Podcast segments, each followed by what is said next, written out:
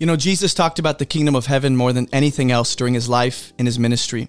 And so obviously, we should be concerned about the kingdom of God. But Jesus actually speaks about the kingdom of God in parables. And so we have to ask the question why does Jesus use parables to communicate the mysteries of the kingdom of heaven? What's really happening behind these parables that we might not see? And what do all these parables about the kingdom of heaven actually have in common? I think once you understand what all these parables are designed to do and the picture that's being painted by these parables of God's kingdom, you'll never read these parables the same. And so let's go ahead and get to it. Let's start in Matthew 13. Jesus went out of the house and sat beside the sea and great crowds gathered about him, so that he got into a boat and sat down, and the whole crowd stood on the beach. So, just to understand the setting, we got a bunch of people standing on the seashore. We have Jesus, um, you know, sitting beside the sea, and crowds gathering. And then he begins to uh, get into a boat right here, gets into a boat, and he sits down. This is Jesus giving a chill message which uh, sometimes the pastor during a Sunday service will break out the chair and you know, oh, this is going to be conversational. It's kind of what's happening here. Um, and so if you notice, sometimes it'll go out of focus, like Jack said. It'll always come back into focus, the camera at least. And so uh, don't get too bogged down by that. But Jesus in a boat, sitting down, he told them many things in parables, saying, A sower went out to sow. And the reason we're starting here is because Jesus is going to explicitly say, The reason I speak in parables is because of this reason, right? Um, so I'm going to highlight as we go along. I've already highlighted quite a few things, so I might not need to do anything, at least here in Matthew 13. But when we get to the other parables, breaking out the highlighters. He told them many things in parables. These many things are actually going to relate to the kingdom. So I'm just going to write here kingdom. The kingdom of God. There's a lot of things pertaining to the kingdom of God Jesus will explain in parables. And so this is why we're tackling the parables, and this is why we're starting in Matthew 13. And then we'll get to Mark, we'll get to Luke. He said, A sower went out to sow. So what do we have? We have a sower, we have a farmer planting seeds. And as he sowed, some seed fell along the path Okay, so I'm just going to put a number one here because this is the first uh, kind of ground, type of ground that the seed will fall on. Okay, and the birds came and devoured them. Now you might be used to uh, just reading this as well, these are just normal birds in the parable. They relate to nothing spiritually. Actually, Jesus is going to say that uh, Satan's actually involved in this. So I'm just going to put that there to let you know ahead of time. Other seeds fell on rocky ground. I'm going to put a number two right here to let you know this is the second kind of soil or ground that uh, receives the seed, where they didn't have much soil, and immediately they sprang up, since they had no depth of soil. But when the sun rose, they were scorched, and since they had no root, they withered away. So, when I read parables and just anything that carries descriptions, there's obviously a list forming that I want to pay attention to. For instance, when it comes to the seed that fell along the path, Okay, another translation will say like hard ground or hard. It, it's emphasizing the hardness of the ground the seed falls on. Okay, it's a path, and it's also a, a commonly traveled path, meaning people are going to walk through there and trample on the seed that ends up falling on that ground. Um, and the birds came, so we have birds coming in. I'm just going to draw an arrow there, and devoured. I'm also going to draw an arrow to devouring, right? So they come and devour the seed along the path. That just Picture that scenario. The second soil, however, is a little different. The seed falls on the rocky ground. Why is it called rocky? Well, there was not much soil or much depth. There's a lot of rocks, which makes it shallow dirt. And immediately they sprang up, meaning it's emphasizing the the accelerated seemingly growth of the seed. looks like really fast. Whoa, something's happening. But just because something happens quickly doesn't mean it's a good thing. Uh, don't judge something too fast. And so it happens very fast that it springs up. So, you know, notice the, the quickness of the seed showing up. Since they had no depth, which we want to bring that back to the idea of there not being much soil, right? Jesus wants to emphasize the fact that this specific soil it's not just that there's much soil, but there's no depth of soil because of the fact it's rocky ground. But when the sun rose, they were scorched.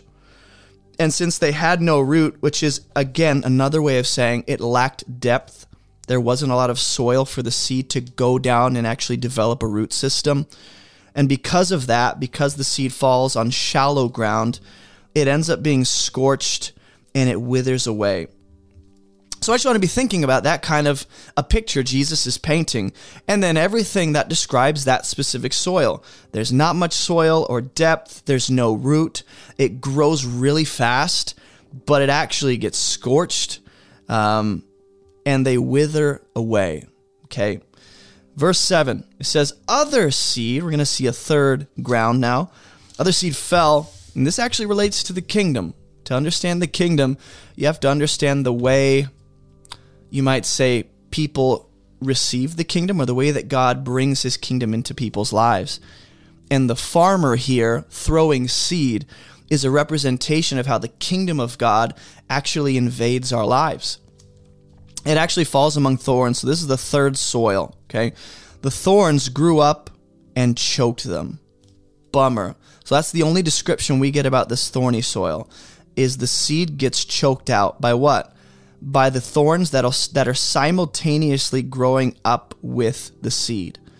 Now, you're going to see after this, Jesus will talk about another parable where we have the uh, tares and the wheats both growing in the same field. One is planted by God, which is the wheat, the other is planted by the enemy, the tares or the weeds. Both grow up together, and Jesus lets that happen. Okay?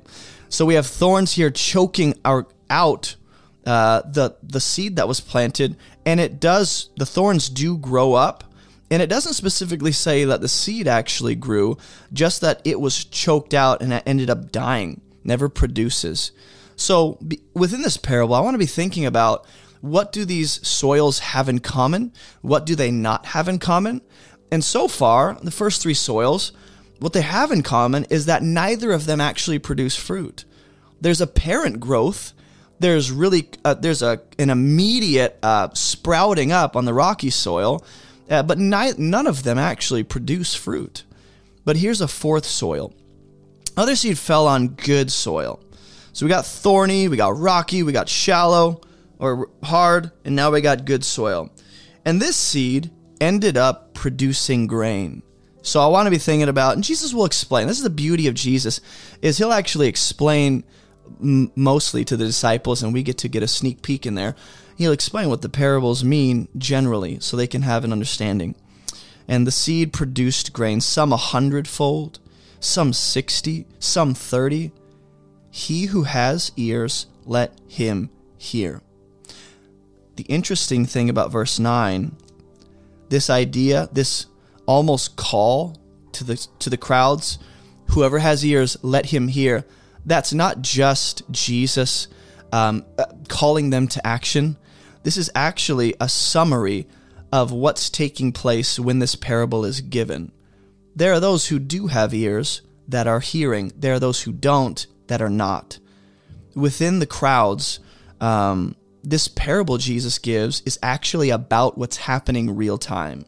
And this is a summary verse. Now we get to verse 10, and we're going to read through all of Matthew 13 because there are several parables that be, get, get to be layered on each other. Okay. So if we understand the parable of the sower, that will be the foundational understanding we need to understand uh, the parable of the weeds or the mustard seed or the leaven. Okay. Then the disciples came and said to him, Now I want you to notice who here comes to Jesus and asks for understanding. Now, they haven't explicitly done that quite yet, but it's the disciples. What do they do?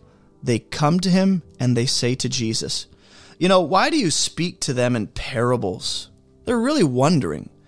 Uh, and he answered them, Well, to you it has been given to know the secrets of the kingdom of heaven, but to them it has not. It has not been given. So we, all, we right here we have Jesus making a clear delineation between two groups of people and the parable about the kingdom of God and how the kingdom ends up taking root in a person's life. That parable Jesus gives is also delineating between two groups of people. And you go, no, there were four soils. Actually, the first three represent one group, and the last soil represents another group, just as Jesus here. And usually, what, what will happen is whenever for instance, Jesus here is going to give his commentary and explanation of the parable. So we don't have to look that far to figure out what the parable means. What we can do, though, is let Jesus actually explain and ask, look at the scriptures and go, is there any explanation within this that helps lend credence to what the parable means? He says, to you, who's that? The disciples. It's been given to know the secrets of the kingdom of heaven, but to them, and I'm going to highlight them in blue. Okay, that's category number two. So we should ask, who's them and who is the you? Well, who's Jesus talking to? The disciples. So what's he saying? To you, the disciples, has been given to know the secrets of the kingdom of heaven. What secrets? Well, apparently, the kingdom of heaven has some secretive, mysterious, hidden aspect to it, which a lot of people won't perceive. They'll miss it. It says to them, it has not been given. Okay? So there's one group who does not have or has not been given to know the secrets of the kingdom. Now, is that against their own free will? Is that against, is that like an unfair thing where they have an, you know, the disciples have the upper hand and these other people, you know, it's like, well, you're hosed, man. Sucks to suck. No, it's that they haven't been given ears to hear or to know the secrets of the kingdom. Jesus will explain why it's not been given to them. It's not that there's an arbitrary choice taking place where God's like, I just, just I just really don't want to let them know about my kingdom, but I really want the disciples to know. There's a delineation between two groups taking place, and we need to figure out what's the diff what is the clear dividing line between those who can know the secrets of the kingdom and those to whom it has not been given. Okay, let's keep reading. For, he'll explain, to the one who has, well, he just said, you have been given to know the secrets of the kingdom. So I might go, what is it that these people have, the disciples, that the other people don't? The only thing so far that's been noted is they've been given to know the secrets of the kingdom. But is there something else? Is there possibly another layer? Meaning, the disciples have something that allows them to be given the secrets of the kingdom, versus the other people, they don't have something which leaves them unable to know the secrets of the kingdom. It says, To the one who has, more will be given. And he will have an abundance. He'll have an abundance. Okay. Now, when I read the Bible, I like to, sometimes you won't see repeating words as much as you'll see repeating ideas. So I haven't necessarily seen the word abundance. What's up, Bennett? Good to see you, brother. That's right, I see you. When I see the word abundance, as my voice cracks because I'm 12 and I'm still going through puberty, if you go back two verses, Jesus explained, he didn't use the word abundance, but he used the concept of abundance to explain what the fruitful seed produces, right? Other seed fell on good soil, produced grain, some a hundredfold. That's that's abundant, man. Some 60, some 30. He who has ears, let him hear. So remember how I said like do they not know the secrets of the kingdom because God arbitrarily, randomly decided before they ever existed that I'm just not going to let them know? Or is there something else? Jesus says, if you have ears, then let him hear. So maybe the hearing right here, the word hear in the English language can mean two different things.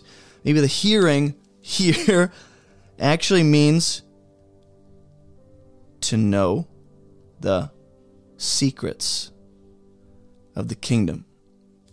Throughout my school career, I've prided myself in my handwriting, not so much anymore, so I apologize. Uh, what I'm wondering is, and this is what I do when I read the Bible, go, oh, hold on, wait. I was wondering, what does it mean that they have, and what does it mean that more will be given, right? Well, he says, if you have ears, let him hear.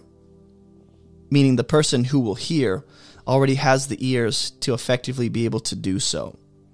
So maybe when Jesus says to, to the one who has, he's referring to people who have ears to hear, right? And then the people who have ears to hear, they're they're given to know the secrets of the kingdom. I wasn't going to take it to total depravity SK Christ first. Your username is I, I didn't know your name, so I was using your username. I wasn't going to take it there, but that's essentially what I was hinting at is the concept of total depravity. And believe me, I've read Martin Luther's uh, book on. In fact, I have it like right here. I've read it, The Bondage of the Will. I've read it cover to cover. And so if you are a Calvinist and you hold the Calvinistic theology, nothing against you, but I, I think it actually, like, if you just break down the text and read it for what it says, you'll realize that maybe the concept of total depravity per the Calvinist is not necessarily biblical, logical, uh, all the alls. so, to the one who has moral begin, again, like I have nothing against that. Just I think it's on me to clarify what it means um, that these people don't have and why some are given and some aren't the secrets of the kingdom. But let's go on. He says, But from the one who has not, even what he has will be taken away. So let's think about what has happened so far. What's transpired in the parable? Well, there was seed planted, but in every scenario, the first three at least, they withered away. They were taken away. And this is a huge theme in Matthew's gospel is for something to be taken away. Whether it's the bad fish, whether it's the the weeds among the wheat, whether it's uh, the goats on the left hand of Jesus versus the sheep on the right hand of Jesus, whether it's the wicked taken into destruction and judgment, whether it's uh, fruitless trees being taken and thrown into the fire. Uh, the, the concept of something being taken away throughout Matthew's gospel is very evident. And so this is nothing different. It's going to follow that same um, theme um, throughout Matthew's gospel. So in in the parable, we we saw several things that maybe not necessarily were taken away, right? But they just eventually withered away. They didn't produce, and so the seed just I don't know, became as if it was never there in the first place. Versus the person who has an abundance. Why? Because he has. So more is given. The abundance here is what's given to the person who already has something. They don't have an abundance to start with. They have something to work with, and because they have that, they're given in abundance. And I think the abundance refers to the fruit in the parable.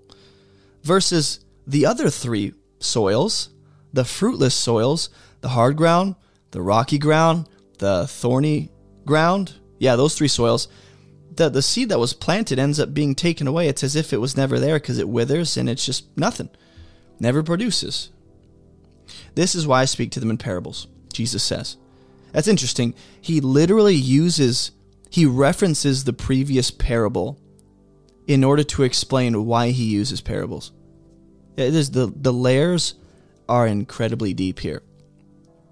It's amazing. It is is profound.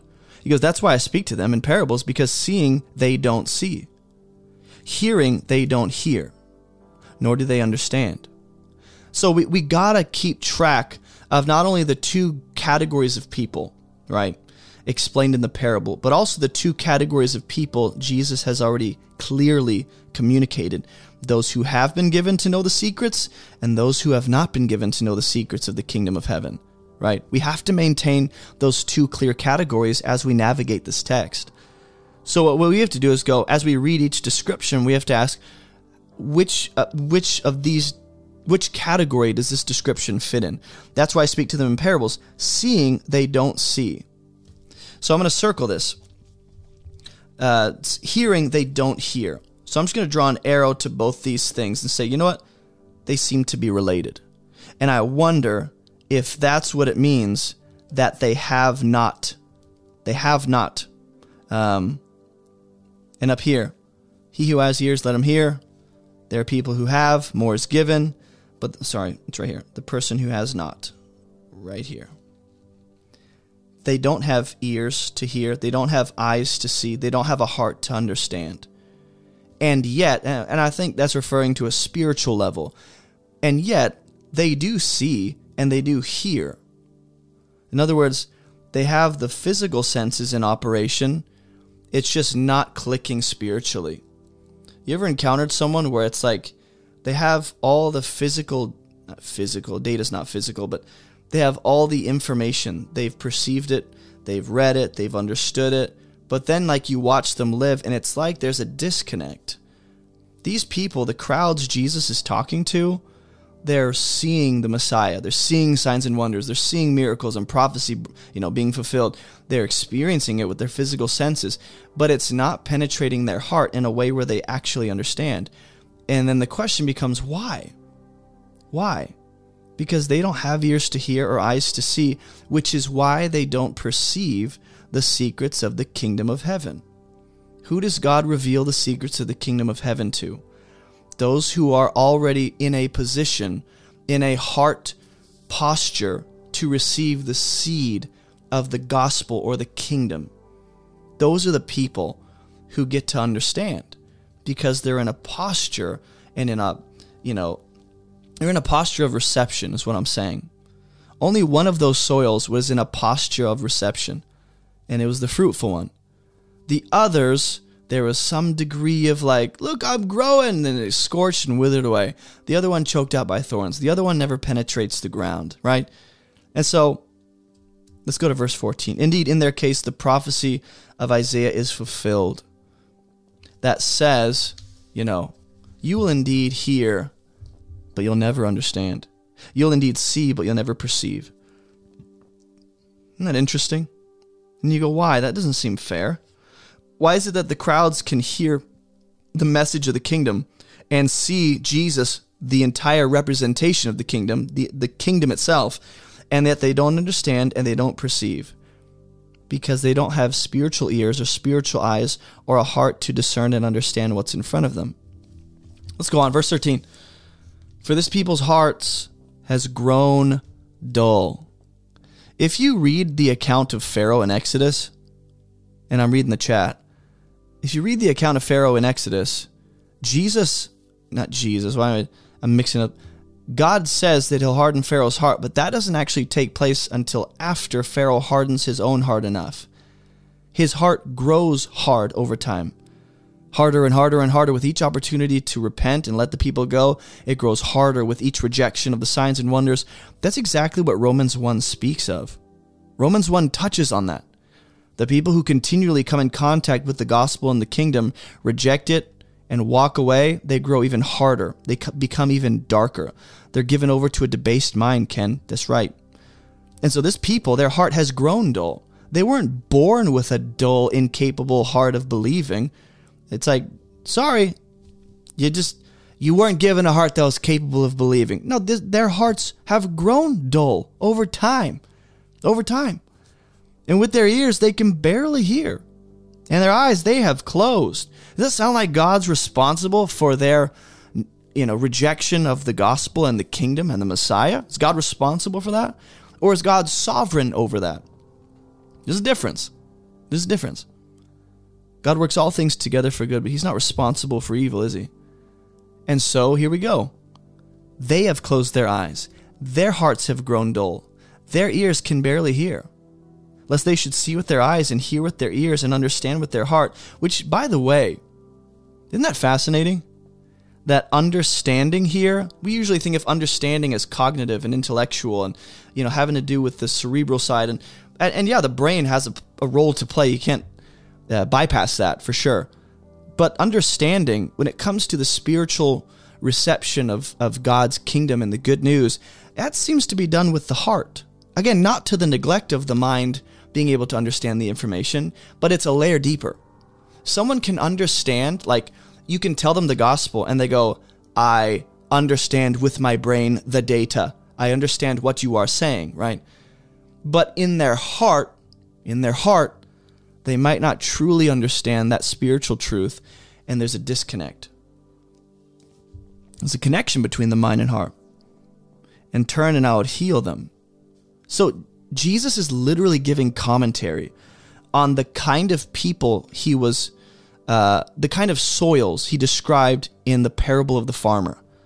He's explaining it to the disciples. And he's saying, You guys have been given to know. Why? Because God randomly chose them? No, because they're the people who are actually, who else came to Jesus and asked for understanding besides the disciples? We'll see this, I think it's in Mark or Luke's account. It doesn't explicitly say it here, but the disciples will actually come to uh, Jesus and go, Can you explain to us the parable? Um, and he does that. That we don't have anyone else recorded in the Gospels of coming to Jesus and going, That parable of the sword didn't make sense. Can you explain that? Why? Because they don't have ears to hear, they don't have a heart to understand, they don't have eyes to see. So they're not going to be seeking to know the truth and understand it deeper because they're not in a heart posture to do so. Contrast that with the Bereans in Acts. The Bereans in Acts, they hear the gospel from Paul and go, hold on. What you're saying, it makes sense. But we need to search our Hebrew scriptures to make sure that these things are so. Good on you. Do that. Search the scriptures. You'll find that that's the truth. Good. But some people that hear the truth of the gospel and go, you know what, not for me. No reasoning, no wanting to know why, no wanting to have like solid reasoning and evidence for why you reject it. You just, nope. So I want you to see the parable of the sower explains the two different heart conditions people have in response to the gospel. And then there, the first category, those who reject the gospel and the kingdom, those people can be broken up into three categories and probably even beyond that. Jesus just, he doesn't exhaustively give us a list. He just says there's rocky soil, there's hard soil, and there's thorny soil, right? The other soil is fruitful. That's the key difference between the last soil and every other soil. It's that the seed of the last soil produced good fruit. And it's not about the amount either.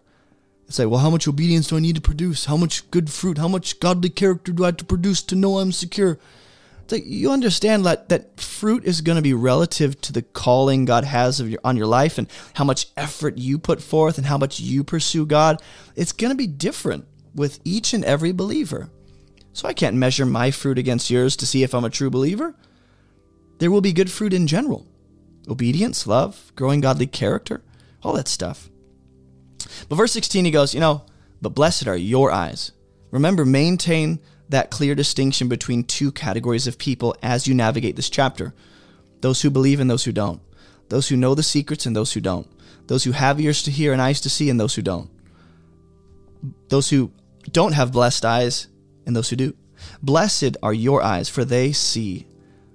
What makes the eyes blessed here is the fact that they see.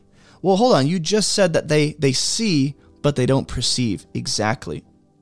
Jesus is talking about the disciples have eyes that physically see the works and the miracles in Jesus, but those are blessed eyes because on a deeper level, they actually perceive and see who Jesus is. Maybe not perfectly, but enough to realize he's from God. And your ears, for they hear. Notice blessing here, and this all relates to the kingdom of heaven. Jesus didn't explicitly in the beginning, right, say, you know what, I'm about to explain the kingdom. But he actually tells us the parable involves the secrets of the kingdom. So he's literally in the parable of the sower, he's telling people how to receive the secrets and how to know the secrets of God's kingdom. Either you're postured to receive that in humility and reception, or you're not, and you're not seeking for truth. But the disciples have blessed eyes and ears, for they see and hear. It says, Truly I say to you, many prophets and righteous people long to see what you see, and they didn't see, and to hear what you hear, and they didn't hear it. So, what is it that I wrote this a while ago, I guess, just now seeing it. What is it that the prophets of old and the righteous people of old and all of the Old Testament individuals, what did they long to see and hear and experience? Well, the secrets of the kingdom, mainly the presence of God on the earth, Jesus, the living word incarnate. He is the substance of the kingdom. He is the meaning of the kingdom. He is the delivery of the kingdom, right? He's the entire, entire, you know, definition of the kingdom. And you know what? These people didn't get to hear it and see it. So you guys, blessed are you guys. Isn't that awesome? And then verse 18, he finally explains it. Says, Here then the parable of the sower, when anyone hears the word of the kingdom. So remember how I said that the parable of the sower is actually about the kingdom, even though Jesus doesn't explicitly say that in the beginning. The word is the seed being planted. The word about what? The word of the kingdom. The word of the kingdom. Whoever hears that and does not understand, the evil one comes, snatches away what has been sown in his heart. This is what was sown along the path. So Jesus describes it, he explains it. He goes, Remember how I said that there's seed a farmer plants on hard ground? That That seed represents the word of the kingdom, right? And when anyone hears that word and doesn't understand it, it's like the seed of the gospel is landing just on their skin, their body, it's bouncing off. They don't have the spiritual heart or reception to actually understand and receive that. Because whatever had been planted in their heart, it was the soil was not ready to receive and produce. So that's the first soil, okay? That's what was sown along the path. Notice how the evil one comes, which is what the birds represent in the parable. And there's not always a spiritual parallel to every detail in a parable. Like, know that up front. Uh, sometimes parables ex- are, are told just to communicate one main point. And then we stretch that parable into something that it's not supposed to be. And we're we're finding like these what we think are nuggets and revelations in the smallest details. And it's like ah be careful how far you take the details in parables. They don't always have a parallel to like our life or the world. Not always. Sometimes parables just tell one main point and not every detail is telling you some secret about the world okay this is what was sown along the path as for what was sown on rocky ground okay if you can see it.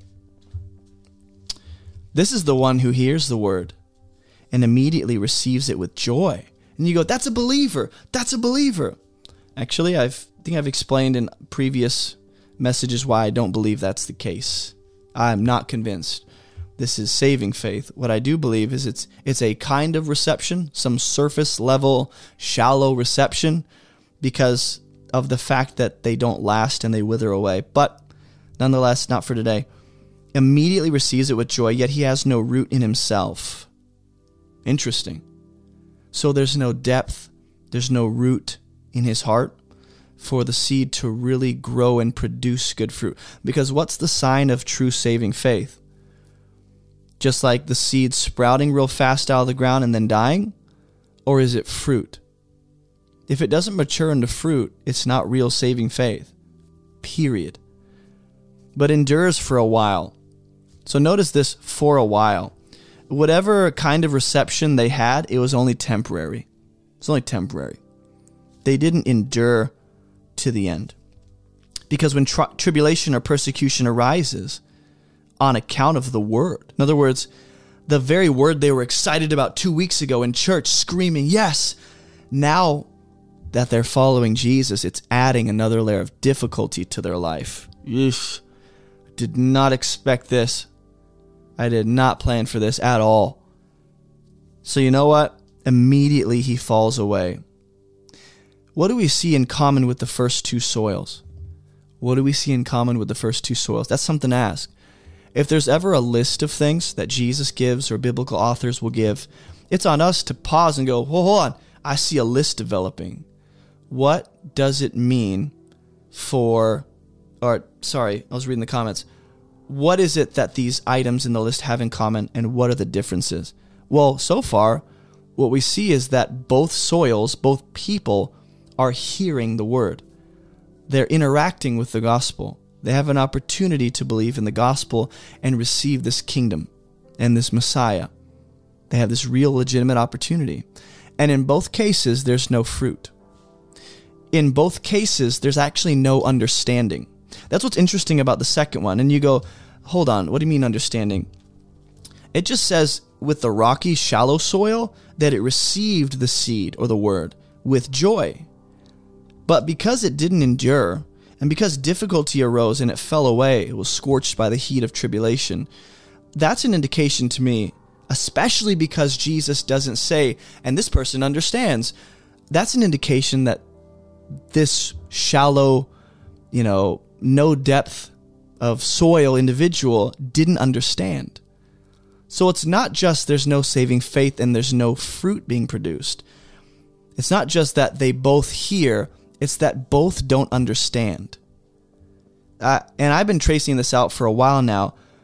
The concept of understanding in ancient Hebrew thought goes well beyond what we conceive of when he, we hear the word understanding we hear understanding and we think, does the data compute with your brain?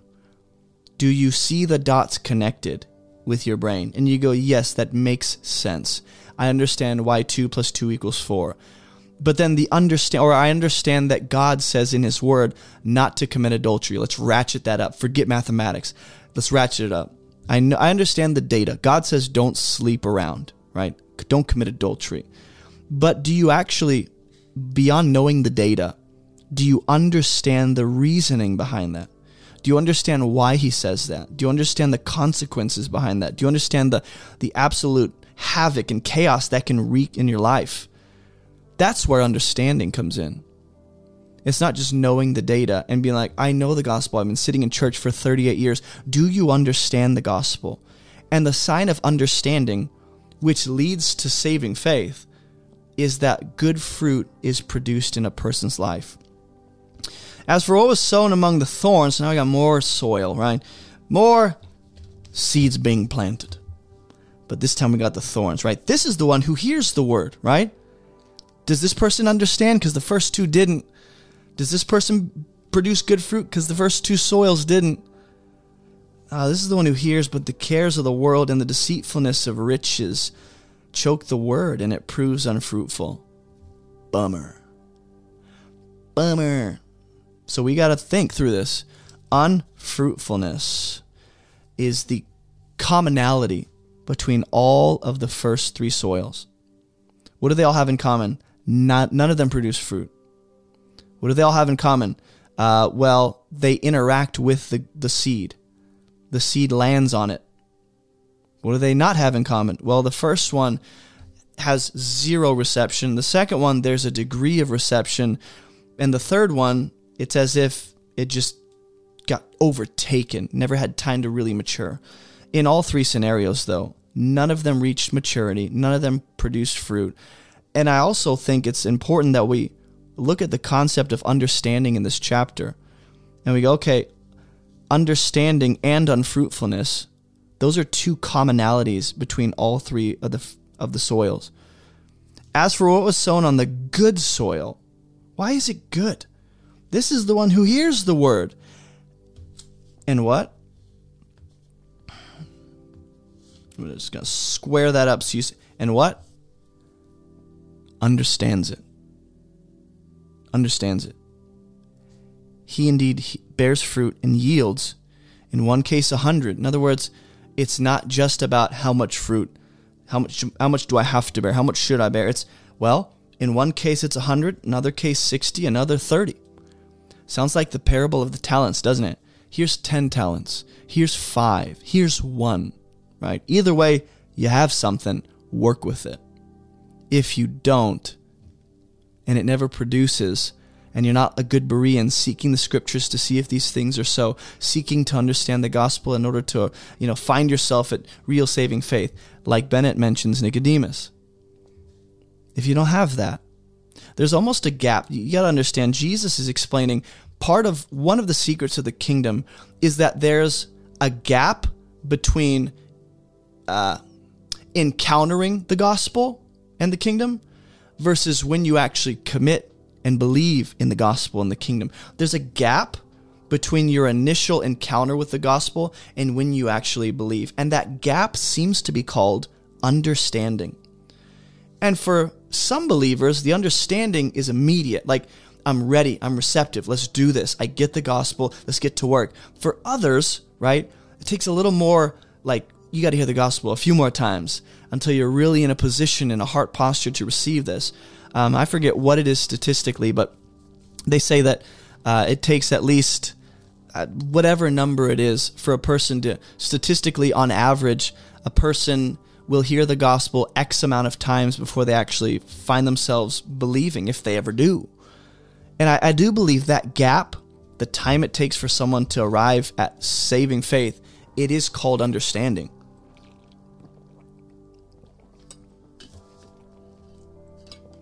So now we get to the parable of the weeds. That's the first parable that not only explains the secrets of the kingdom and how God's kingdom invades our world and our lives, like either you're receptive or you're not, either you have a heart postured to receive it or you don't, either you have eyes and ears to hear and see or you don't. Uh, you know, besides that, Jesus is also explaining the subtlety of how the kingdom of God and the gospel uh, invades a person's life and heart, but also how clearly evident it will be. In other words, though it happens in a secretive way, and it's like you don't see what's happening underground in a person's heart, eventually that fruit will be produced, and you'll go, That person received the seed. They were good soil. I didn't see it for a while, and maybe I jumped to a you know a conclusion too fast and I judged too quickly. But man, I that person is clearly a believer.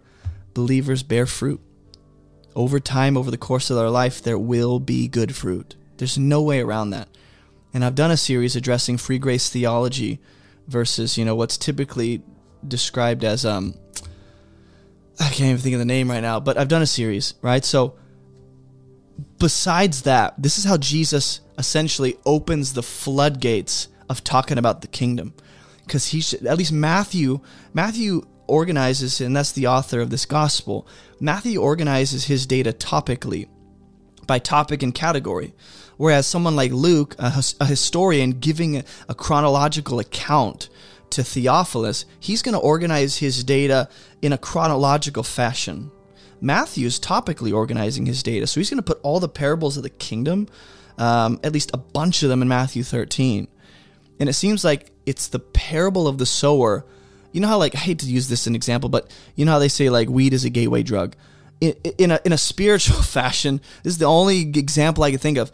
It's like the parable of the sower is the gateway parable into understanding the rest. You understand that one, the others will make sense. You'll find yourself deeper in the other ones. I hate to use that crude analogy. It's the only one that came to mind. Um, they got the point across. Parable of the weeds.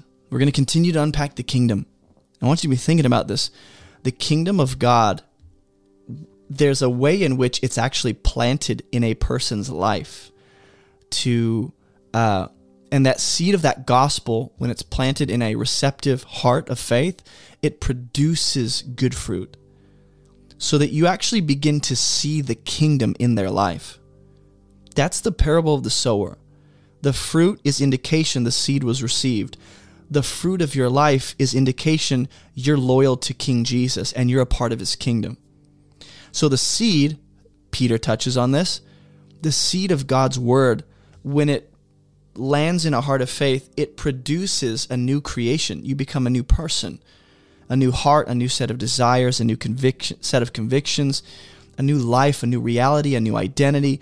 All that is birthed and produced from the seed you received. And that's instantaneous, of course, but the sanctification, the transformation over time, that takes that takes a while.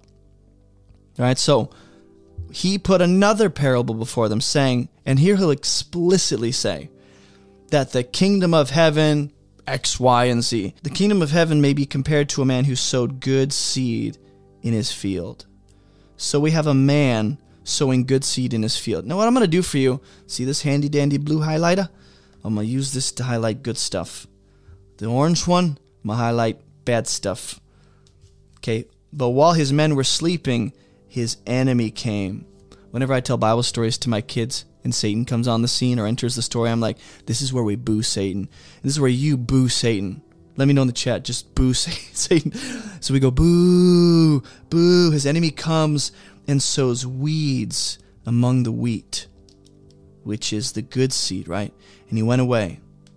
So when the plants came up and bore grain, I love that you guys actually did that. The weeds also appeared. So notice the contrast between weeds, grain, enemy, and the man who owns the field. The enemy here comes in, plants weeds. And Jesus is saying, I'm going to highlight in yellow, the kingdom, the kingdom of heaven, right? So he's saying, look, let me explain the kingdom of heaven in a different way. Let me compare it. And, and when there's a comparison drawn in scripture, okay, Jesus here is saying, I'm going to tell you a story. I'm going to tell you a story about a man who had a field and I'm going to compare that's going to be a comparison to the kingdom. It's on us to go pause pause. The kingdom of heaven in what way in what way is it similar to this story? What's the comparison being drawn? What's the comparison being drawn? That's what we should figure out. And either it'll be clearly evident, um, or we'll have to do a little digging. It says, So the wheat, the plants came up and bore grain, then the weeds appeared also. How is it that the weeds appear? Well, number one, they actually don't bear fruit or grain in this scenario, and the wheat does. In other words, you know what the, the wheat actually is because bears grain. You know it's a weed because it doesn't, and it looks like a weed. And this is a, a, a, huge motif in Matthew's gospel is the fruitless versus the fruitful trees, the barren and withered trees versus the fruitful good trees, right? The evil and wicked versus the righteous and the godly, the goats versus the sheep. Yeah, all these different ways of saying there is light and there is darkness. There are those who serve the light and there are those who serve the darkness. It says, And the servants of the master of the house came and said, Master, did you not sow good seed in your field? How then does it have weeds? Ah, he said, An enemy has done this. So the servants said, Do you want us to go and gather them? But he said, No. If you gather the weeds, you'll root up the wheat along with them. Let both grow until the harvest. Now, what I should have been doing is highlighting the servants in yellow too, because Jesus is going to say the servants are actually angels. And at harvest time, I will tell the reapers, the servants, gather the weeds, boo weeds, and bind them in bundles to be burned. So, what's the ultimate end of these weeds? To be burned. Destroyed, removed. What about the wheat?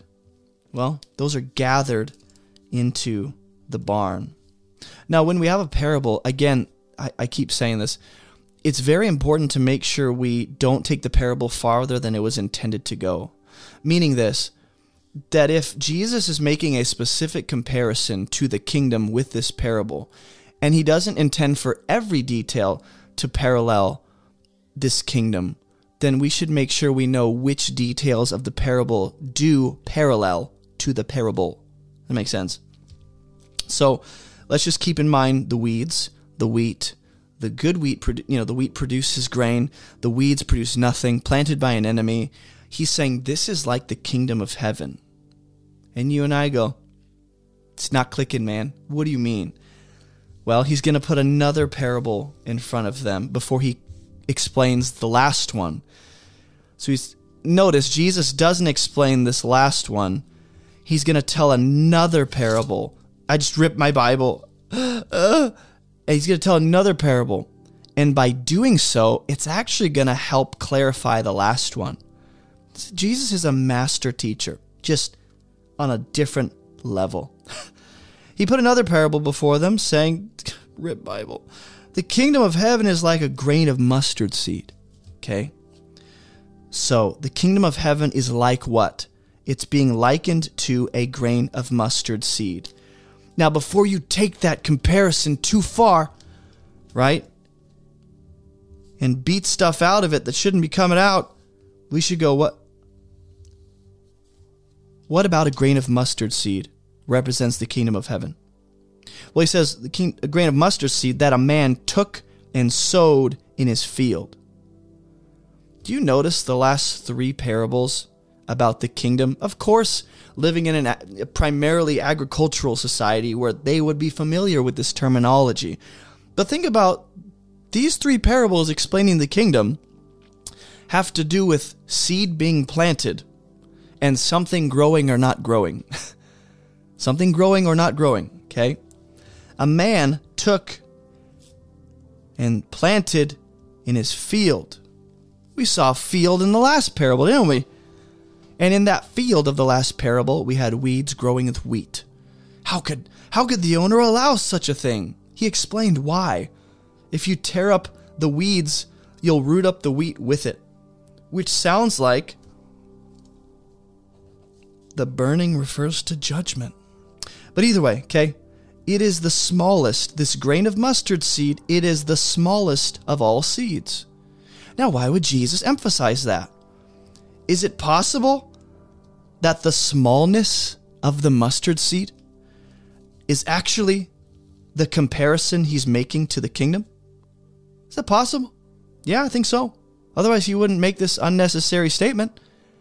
He just, you know what? Let me just describe a mustard seed. In case you've never seen one, it's really tiny and it gets really big. So back to the comparison. Sorry about that unnecessary detail.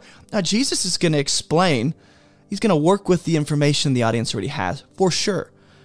But he's going to use this language of the mustard seed. It's small, it's taken by a man, it's planted, but when it has grown, oh, it's larger than all the garden plants and becomes a tree. Larger, becomes a tree, the, so that the birds of the air. Remember how we saw the birds of the air two parables ago? Except the birds in that parable represented Satan. And in this parable, see, this is what I mean. If you if you take the parables and the analogies of scripture, okay, and then you almost develop because people want to do this. They develop this weird coding system, like they're solving a crime in their room with the lights dim and some weird ominous music going and some candles lit, and they're piecing together the scripture and going, "Oh, the parables. In this parable, the birds are this, so that means in this parable, the they they think that an an image in a parable always carries the same meaning across every other parable, and frankly, that's just not how li- the biblical literature works. Because birds here this is not Satan coming into the nest or coming and making its, his, his nest under the, the branches of God's beautiful kingdom. That wouldn't make any sense. The birds here represent something else. So, so be careful. All I'm saying is be careful not to build a theology around some idea that in every parable, this word or this symbol means this. Be careful because it doesn't, symbols don't always mean the same thing in every context. There's different definitions being assigned, different meanings, different environments, different points being made. I hope that helps. Okay? So the point of the mustard seed being like the kingdom is what? It's teeny tiny. But then it gets huge, larger than all the garden plants. It becomes a tree. So it outgrows anything in a small garden. I know I said it like Trump, but that's just where how it came out. So the birds of the air come and make nests in its branches. How big is this tree? So big that animals are flocking to it and going, "We got to make a home there." Just huge. Let's let's make homes in the branches. Let's make homes underneath the tree. What's interesting is this idea of a kingdom being represented by a tree. It's actually seen in Nebuchadnezzar's dream. Now, I'll tell you something. In this case, particularly, and there are other cases, I'm sure, in this case, a tree represents a kingdom, and so does it in another case, in another place. King Nebuchadnezzar's dream. He has a dream, and, uh, or I forget if it's like his dream or Daniel's explaining it. Either way, there's a tree or maybe God's talking to Nebuchadnezzar. I forget what it is. Either way, Nebuchadnezzar, his kingdom is symbolically represented by a tree, right? And his kingdom is said to have grown so that the the bird, the, the animals have come and taken refuge in under the wings or the branches of his kingdom. And in that particular case, the animals coming and flocking to his kingdom are other nations coming into and being assimilated into his kingdom. So you wonder are the birds of the air here? Now remember how I said be careful not to assume because birds meant one thing in another parable that it means that same thing here.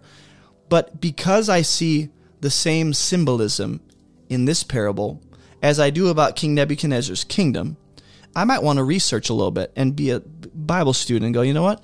I want to research the scriptures and study and see if I see other places where a kingdom is compared to a tree right? And see if there there's any any um, uh, validity to that conclusion. But also go to King Nebuchadnezzar and Daniel, read about his story, and and see if there's any any reason to believe that the birds of the air here, as it relates to God's kingdom, could these possibly be nations as well? Again, I'm not going to assume, but do I see other scripture that reinforces that idea? Where other kingdoms are assimilated into God's kingdom? I think there are several, and we've gone through those throughout this series. But I'm explaining it before Jesus does. That's my fault. I'm getting ahead getting ahead of the game.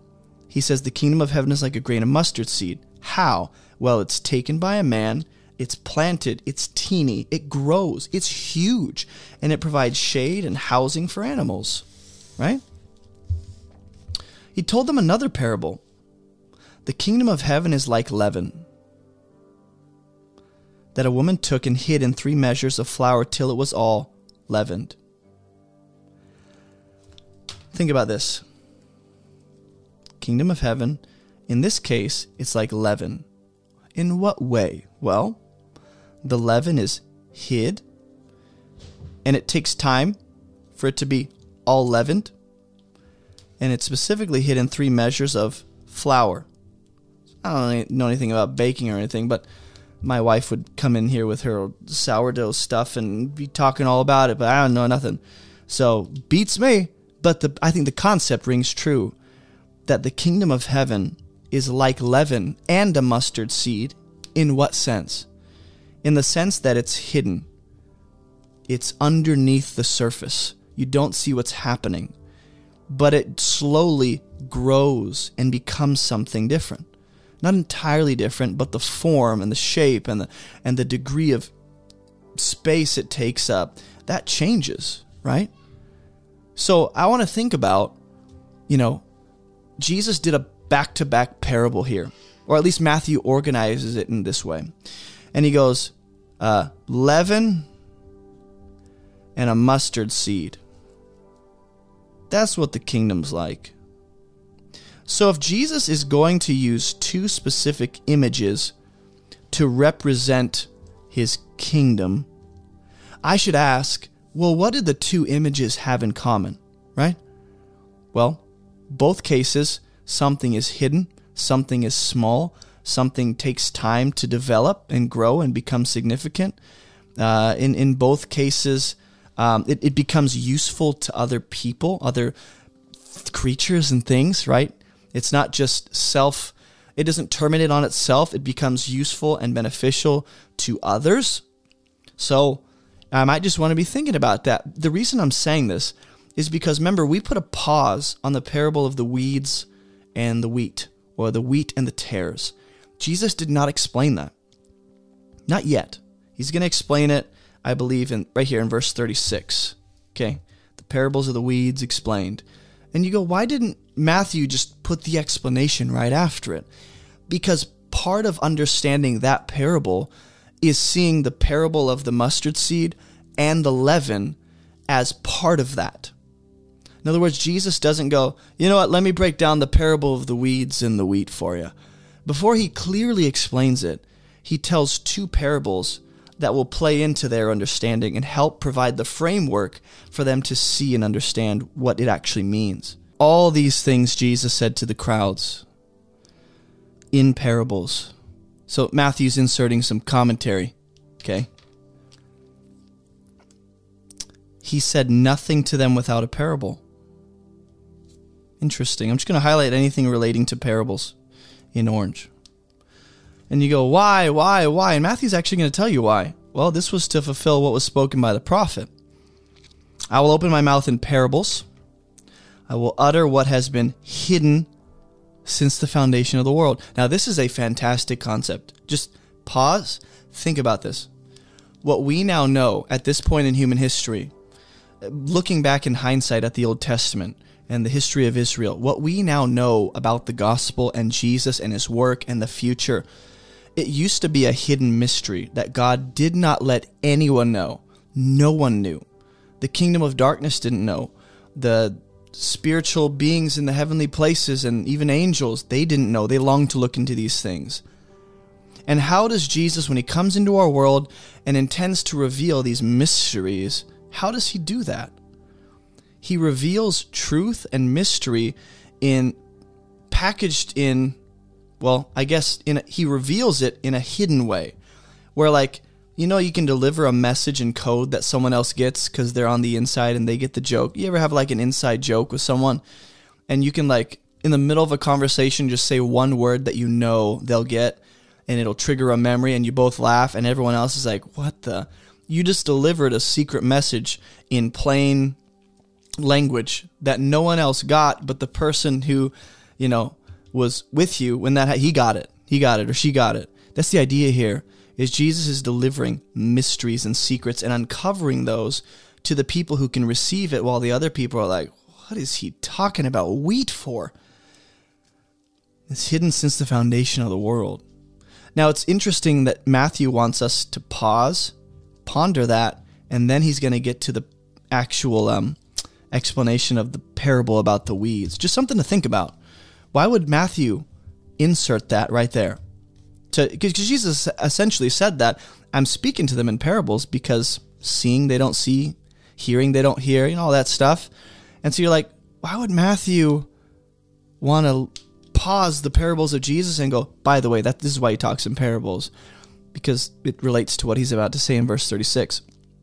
Jesus, however, uh, then he left the crowds. He went into the house, and his disciples came to him, saying, Will you explain to us the parable of the weeds of the field? You know, they're catching on. They're like, You explained the last one. There's still one we are not getting.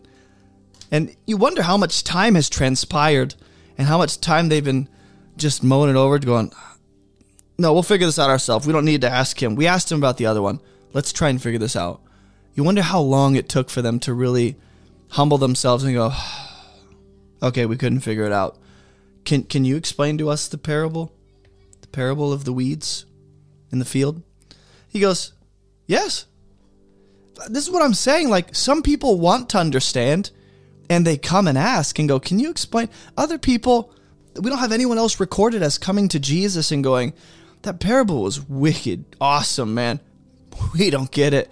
Could you sit down and have a cup of coffee with us and explain it? Like, I wonder what would have happened if people actually asked and were wanting to understand. Either way, Jesus goes, Well, the one who sows the good seed, that's the Son of Man. Okay? So he's telling you what each thing in this parable uh, represents the one who sows the good seed is the Son of Man. We have the good seed, we have Jesus present, we have the planting present. And he goes, Well, the field, that's the world. So I'm just going to highlight, or circle rather, um, the explanation. The seed is the one sowing is Jesus, the field is the world. And he says, The good seed is the sons of the kingdom. Okay, so we have one, two, three, uh, not characters, but I guess three things in this parable that have significant meaning. The weeds are the sons of the evil one. Okay. The weeds are the sons of the evil one. So I'll just put a number four here. And the enemy who sowed, if you can see that, that's number five. It's really cool when Jesus actually like breaks this down. And the enemy who sowed them is the devil. Okay. The harvest is the end of the age. I'm just going to highlight that in yellow if I can. The harvest is the end of the age. End of what age? That's something I should ask. and the reapers are angels.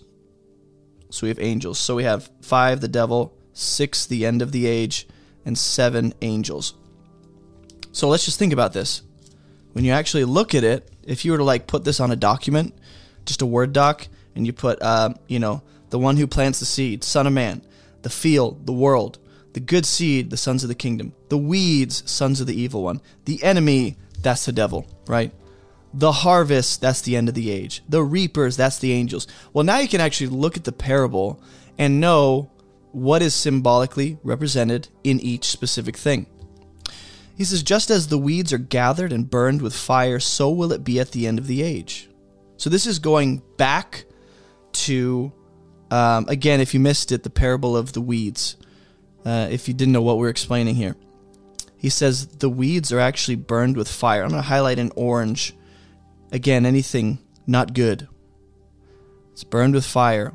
He says, So it will be at the end of the age. The Son of Man will send his angels, just going to highlight that in yellow, and they will gather out of his kingdom all causes of sin, which these are the weeds, all causes of sin, lawbreakers, and throw them into the fiery furnace.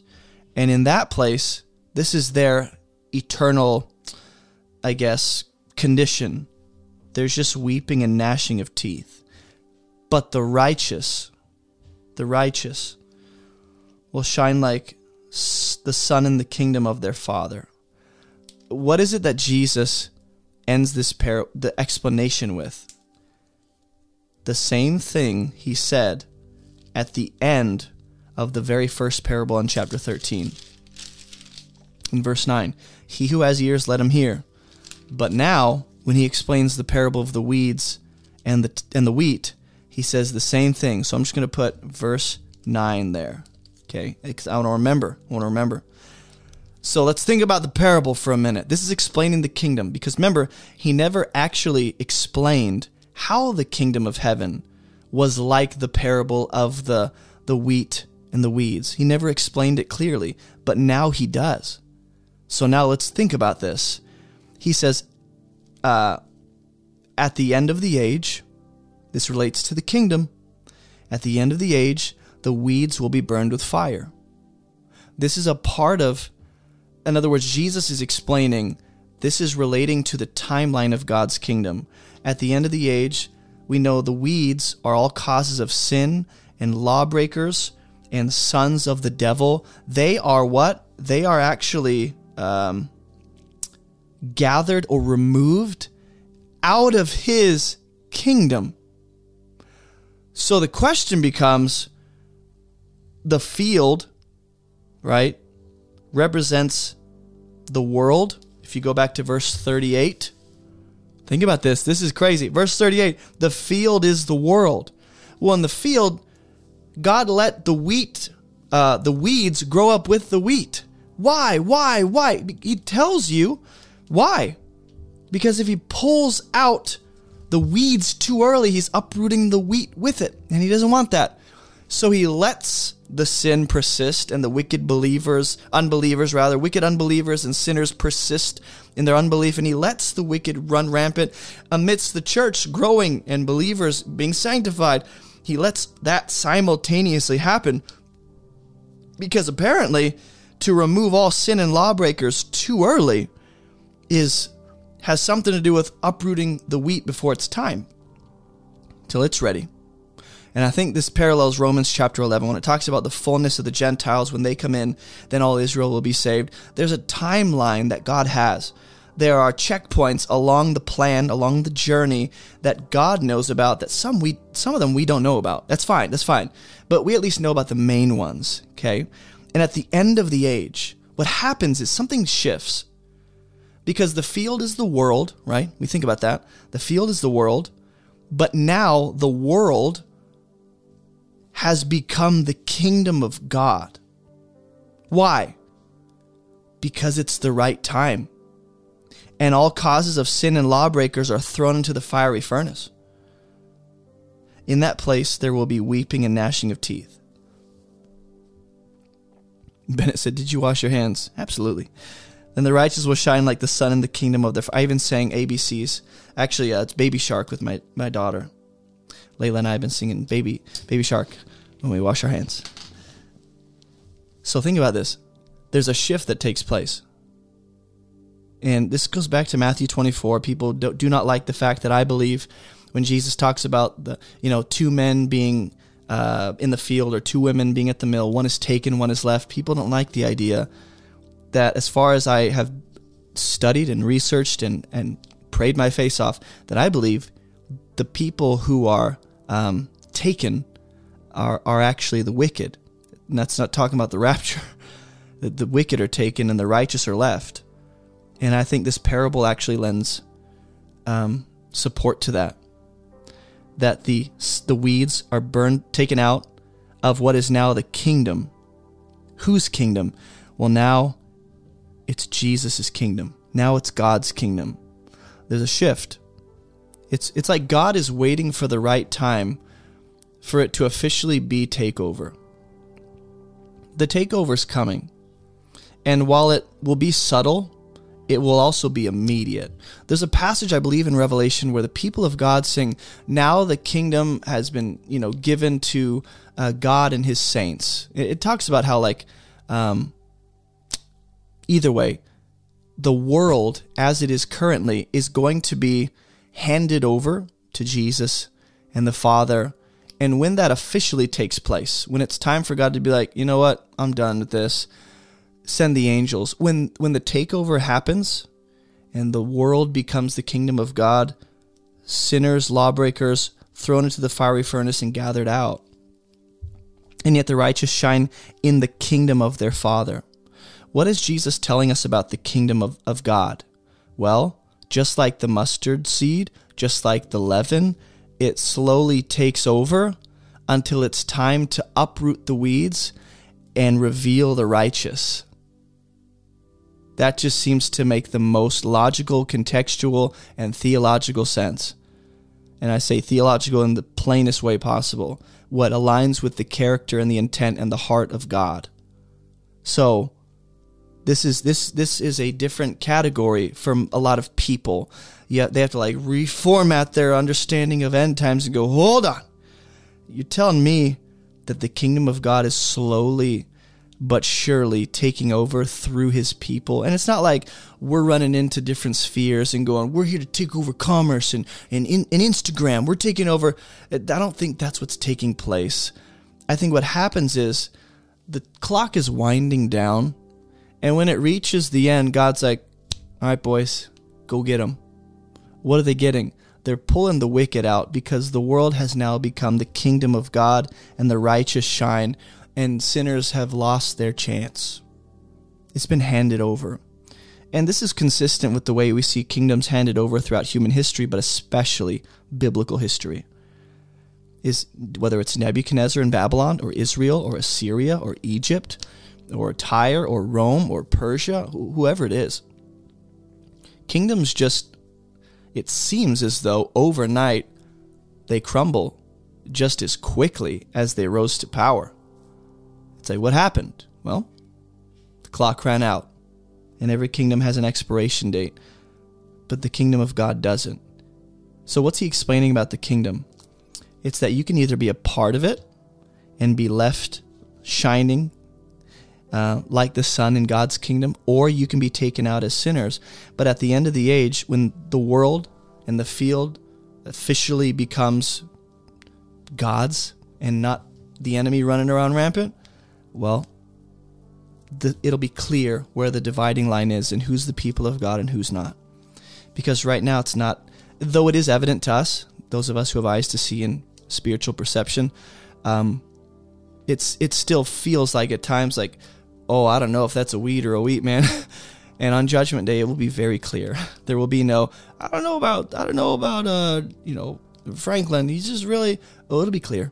It'll be very clear the kingdom of heaven also. Now, remember, think about how the kingdom of God, and we've spent an hour and a half just on Matthew 13. Lord God, help us. We need to go a little faster. The kingdom of heaven is like treasure hidden in a field, which is which a man found and covered up. And I believe this is actually speaking of Jesus leaving his glory, all the worship and renown and divine entitlements he has as being alongside the Father. He leaves that to come into our world and be the perfect living sacrifice for us. And in that sense, I believe that is the kingdom of heaven being hidden treasure.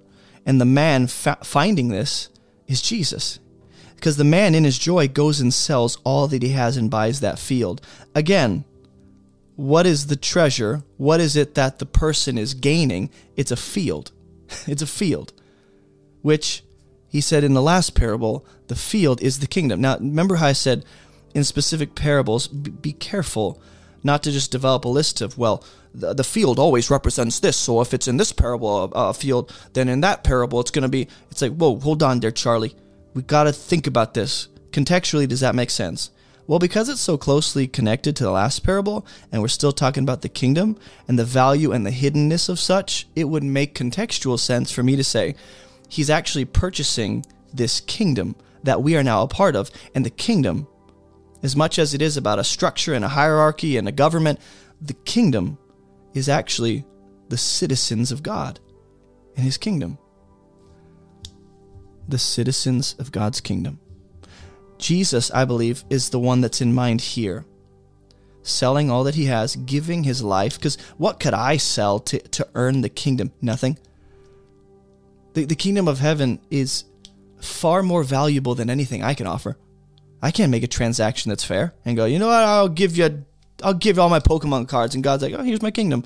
That's not how it works. It has to be of equal value, if not more. And Jesus gives up his life, which is priceless. The infinite price and, and value of the life of Jesus far outweighs the kingdom that he actually purchases by his life. And that kingdom is something we're a part of. So, the, again, I just want to think about the, the characteristics of this kingdom. It's hidden, it's treasure. I'll say it's costly. And I'll say it was purchased. Who purchased it? I couldn't purchase it. This isn't like give up enough and sacrifice enough to be a part of the kingdom. Well, I've given all that I can. What's left? Uh, your video games. Oh man, not my World of Warcraft. Too bad. Give it up, or you can't come into the kingdom. I don't think that's what's happening. I think what's happening is he laid down his life to purchase the kingdom, the field. And this infinitely, in, in his mind at least, this hidden treasure of the kingdom is something that uh, someone said, How old are you? 31. I'm not even kidding. I know that sounds like a, like a sarcastic joke. I'm not. the kingdom of heaven is like a merchant. This is the second, I guess, after the parable of the weeds and the wheat being explained. There's two parables, three, four, four parables that actually kind of close this chapter out. The kingdom of heaven is like a merchant now. Right? So how is the kingdom of heaven like a merchant? Well, hold on, jeez. Shirley, let Jesus explain. Like a merchant in search of fine pearls. When I read the Bible and I uh let's see. When I read the Bible and I, I, I read something like I see two parables, right? It, I just, my mind goes to, I really want to think about what these two parables have in common. Do I see any commonalities? Yeah, I do. In the last parable, someone bought something valuable and sold what was necessary to get it. In this parable, I see someone seeking out something valuable as well. What do you think is being emphasized about the kingdom of heaven?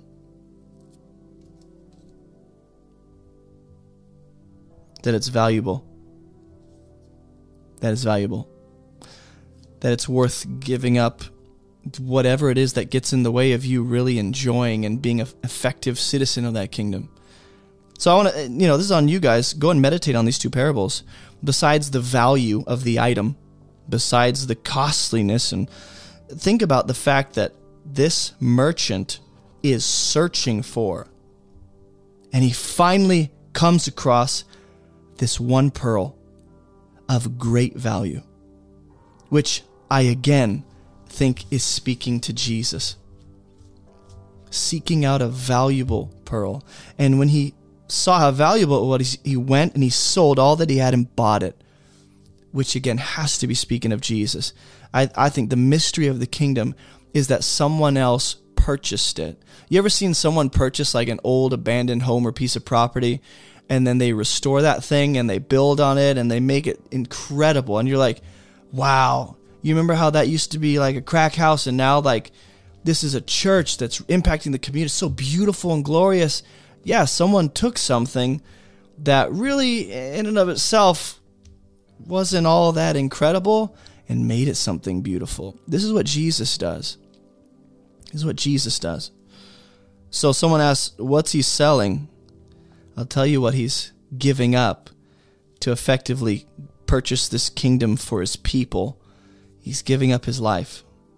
That's the necessary cost to effectively pay for sin and all the debt we've accrued and to get us back to the Father. A death has to take place that can sufficiently pay for all human evil. So, this is Jesus giving himself up to purchase our access into the kingdom and this kingdom that essentially uh, with the world and people who are sinners in charge. It's broken, tattered up, and you think there's no way you can restore this, Jesus. And he's like, "Give me, give me a minute. Give me a minute." Not hold my beer, hold my kombucha, and watch me go to work. Because Jesus, I believe, intends through his people. I, I think this, I am so convinced that this is the way. I'm so convinced that this is the way it'll work in, um, at least in the new age when sinners and evil and Satan have been removed. It's that God will actually use his people uh, to, to restore uh, the world into something new. Like we actually get to play a part. God could just go be like, done. Pretty cool, guys. And we're like, yeah. But we see in the garden, there's there seems to be um, not a format, but just the way God does things is He partners with people, right? He partners with people. Someone said Jesus didn't pay for the kingdom; He paid for our entry into the kingdom. I would actually say that you're essentially describing the same thing when you say both. Because think about this what Adam and Eve forfeited in the garden, right, was their legal rights to rule the earth under God's authority. They, they forfeited their authority, they forfeited their rule, they forfeited their reign. Um, and, and really, in the process, they gave up their ability to truly fulfill the calling on humanity, which is to, to reign under the authority of God and in relationship with Him. So when you say that Jesus didn't pay for the kingdom, I I understand the sentiment, but he did. Um, this kingdom that we actually, because it's not just like, hey, heaven exists, and it's like he's bringing that down. He he literally the kingdoms of the world in their current condition are messed up. so Jesus takes over, and and you go, I don't know why you say he bought it. He owns everything exactly. He owns everything. And that's the crazy thing about him choosing to come down and purchase what we don't have, which is not only access to the kingdom, but purchasing the kingdom in its broken, tattered form and restoring that and making it new so that as new creation, we're a part of this new, I'll say it like this, a hybrid kingdom where it's heaven and earth meeting, Jew and Gentile, new creation in Christ. That is a new thing. That is a new thing. So while you say entrance, you might be thinking just heaven. It's like, we can just go to heaven. That's not, that's not at all the only thing God has purchased. It's more about relationship with Him in the new creation as glorified, resurrected saints with Christ reigning in the new earth and having responsibility. All of that. All of that. So, again, the kingdom of heaven is like a net that was thrown into the sea. So, just think about the images He's used to represent the kingdom so far a field, a seed, a mustard seed, specifically, leaven. Um,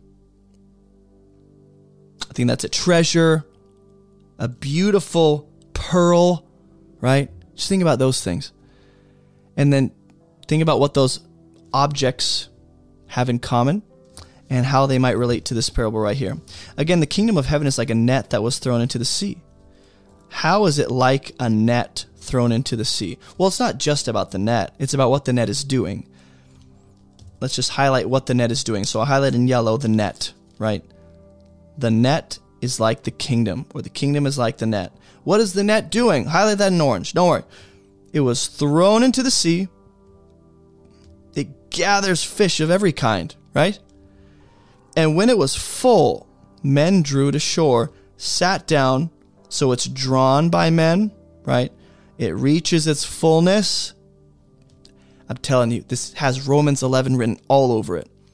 When the fullness of the Gentiles come in, and all of Israel is saved, God has not only expiration dates on human kingdoms, he has certain criteria that needs to be met in human history for things to progress.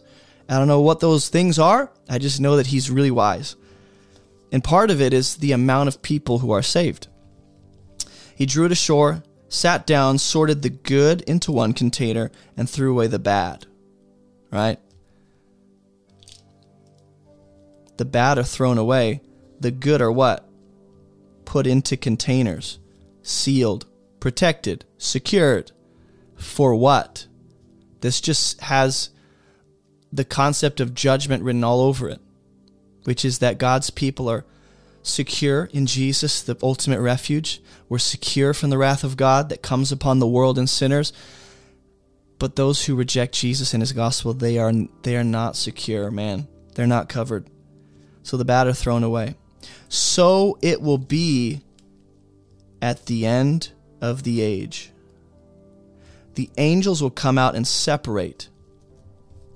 Separate what? So so notice the way the kingdom is like a net involves separating the evil from the righteous. The evil are separated right here, and they're thrown into a fiery furnace. Once again, in that place, there's weeping and gnashing of teeth. What is Jesus trying to explain about the kingdom here? The value? No, just like the parable of the, the field. We have good and bad together. Just like the field, we see this gathering and the net draws them up when it's full. When it's full, just like the field, when it's all fully grown, then it's time to harvest. In the same way, when that net is full, time to draw that thing ashore, and the angels are going to come and remove the evil from the righteous. And where are they thrown? Into the fiery furnace, where there's weeping and gnashing of teeth. This also um, becomes further evidence for the Matthew chapter 24 view that the one who is taken is the wicked and the one who remains is the righteous. It just, I don't know how else you can get around it. But again, the kingdom of heaven, this is what's so interesting. I used to read this as a kid, not a kid, I didn't care about the Bible as a kid, but like as a as an older, I'll say in like my younger 20s, okay? Because I can say that now, I'm 31. I was, so I, in my younger 20s, I'd read and go, it really sounds like the, the kingdom, not all three markers, that'll throw you guys off. The kingdom of heaven is like in it, it actually involves the wicked in it. And that bothered me a lot because I thought, nah, the kingdom of heaven is just for the righteous, those who have faith. So how is it that the wicked are in this net that is the represented as the kingdom or symbolic of the kingdom? How's it possible? And it's very simply because the kingdom of man currently it's handed over to the rightful king, and he executes judgment and removes the wicked from what is now his kingdom. But at the same time, the kingdom of heaven is still among us. We are citizens of the kingdom. We're ambassadors of the kingdom. We are representatives of the king, and his kingdom flows and advances through us. So, in that sense, the kingdom of heaven is here. But why does the kingdom of heaven seem to include the wheat and the weeds, the bad fish and the good fish, the goats and the lambs? Why? It's because currently the kingdom of heaven is here among us, but it's not fully realized. Not fully realized yet. When it is, though, what is currently, this is the idea. I'll say it like this like when a when a when a company is handed over to a new owner, and the, let's take Twitter for example, uh, when Elon Musk takes over Twitter, and then which is now what X or something, and he removes a bunch of people who he doesn't want in his company now, but they were a part of the company before it came under his authority, and he removes them. That's the idea. It's that currently God has allowed people to rule on borrowed time and authority. Every human ruler, what think about all the nations right now. Think about what's happening with Israel. Think about what's happening in Gaza. Think about what's happening in the United States. All the people who are in charge are on borrowed authority and borrowed time. They're temporarily in charge. But once the real owner of the world comes and takes over, all authority is handed over to him, and it's now his kingdom. And when it's time to deal with the people who don't belong, he will remove them. He will. That's the picture being painted here. Is the kingdom of heaven slowly takes over and then suddenly, and not even like a takeover fashion, but like you know, because uh, you guys you guys hear the word takeover and you're like violence, aggression. No, no, no, no. That's not what I'm talking about. I'm talking about the kingdom of God slowly. What am I trying to say? The kingdom of God slowly uh, reaches more and more people And the more people that come into this kingdom, the more servants of that kingdom there are. And the more servants of that kingdom, the more places that kingdom invades, the more spaces that kingdom invades in a good way. In a good way. This ain't no space invasion. This is like a good invasion. And when that happens, there will be a time where God goes, The clock has run out. The kingdom is now mine and my sons and my people.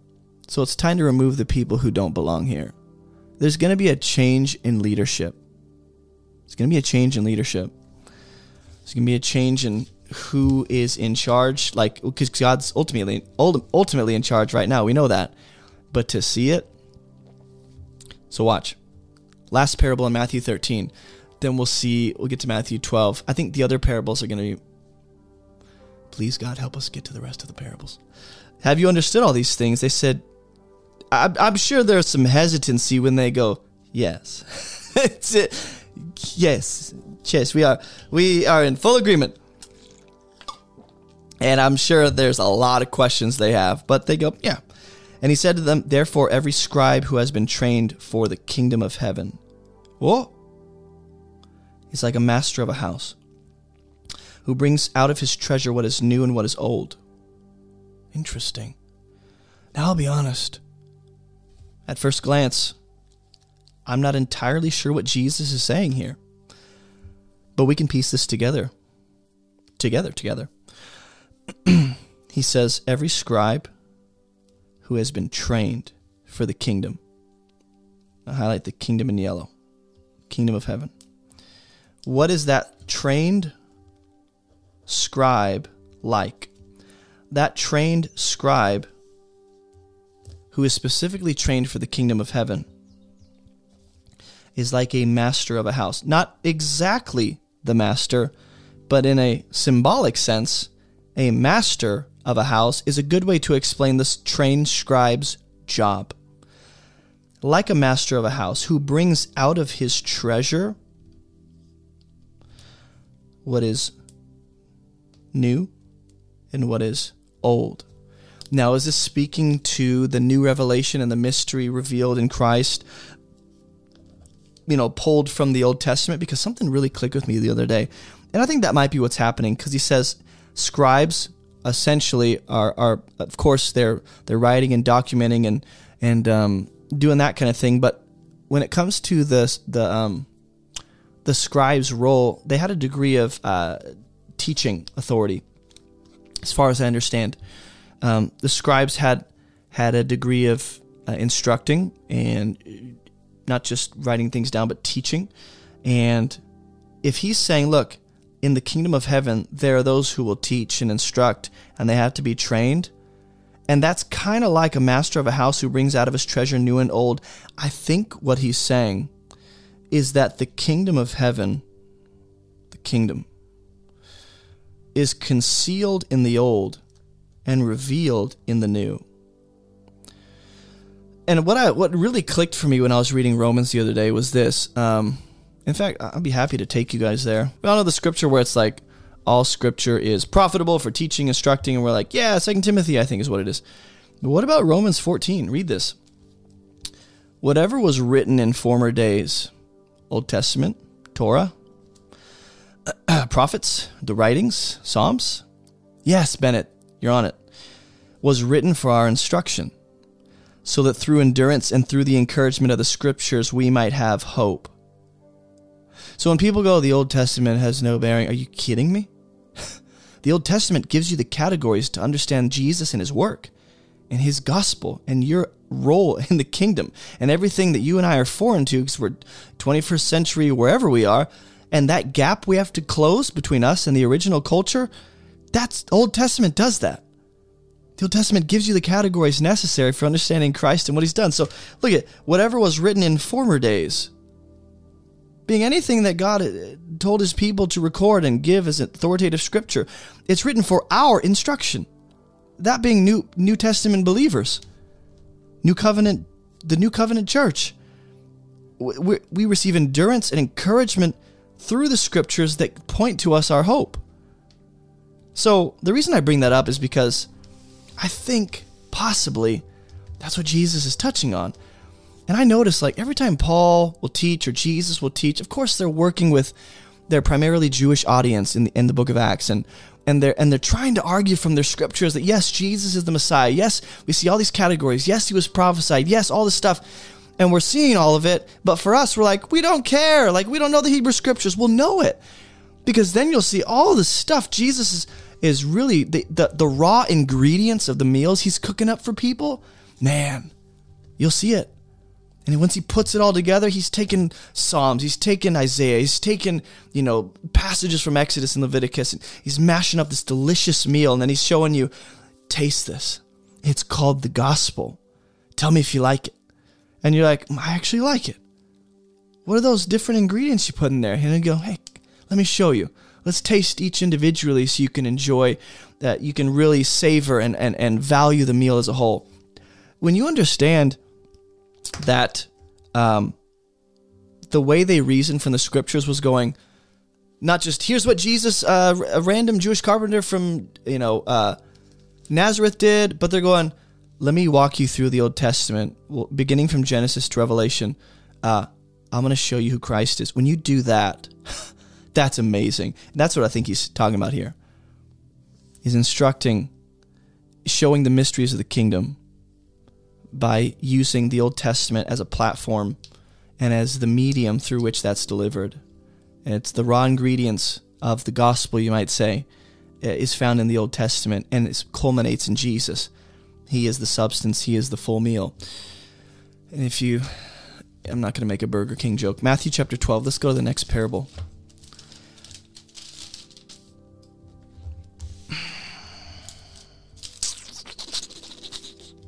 Matthew 12, baby.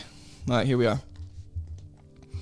Now, this is interesting. This just speaks of, well, I'll just let you guys see what it speaks of. It says, Then a demon oppressed man who was blind and mute was brought to him. And he healed him so that the man spoke and saw. All the people were amazed. And they said, Can, can this be the son of David? But when the Pharisees heard it, they said, it is only by Beelzebul, the prince of demons, that this man casts out demons. It's probably how, that's how I imagine them saying it. Maybe with a little more like nasal cavity involved, but but uh, maybe maybe even act like, like a like a Carl Wheezer from Jimmy Neutron, little wheeze in there. But I imagine, and I'm, the reason I'm pointing to Beelzebul and highlighting Prince of Demons was because there are two. I want you to see this. This is really cool. It's also bad, but it's cool the Pharisees, they look at Christ and his work as being empowered by Satan, pretty much. He's, you know, the Beelzebul's a prince of demons. He's the one empowering Jesus. The other group is going, can this be the son of David? Like, they're not fully sure. They're on the they're on the edge of their seats going, he might be, but we're not convinced, right? Here we actually see two of the categories put forth in the parable of the sower. So remember, I said there's two ultimate categories those who believe, those who don't. Within the category of unbelievers, there's the, there's the hard soil, there's the rocky soil, and there's the thorny soil, right? Right here, they're encountering the kingdom. Jesus is not just preaching the truth, he's demonstrating it. He's healing, he's casting out demons. The kingdom of God is among them in power. And what are the two responses? He might be the son of David. I mean, I'd equi- I equate that not to the hard ground, but possibly to the rocky ground, where it's like, yeah, we kind we, we kind of get it, and we might follow him for a while, but then if things get hard, we out. But then you got the Pharisees, who it's like hard ground, like very hard ground. They're looking at a demon possessed man getting healed, and, and they're going, Jesus is just empowered by Satan. Knowing their thoughts, he said, Every kingdom divided against itself is laid waste. No city or house divided against itself will stand. He's actually giving us insight into um, really how kingdoms should work, but also the fact that there is a legitimate kingdom of darkness. Like it's real, very real. If Satan casts out Satan, he's divided against himself.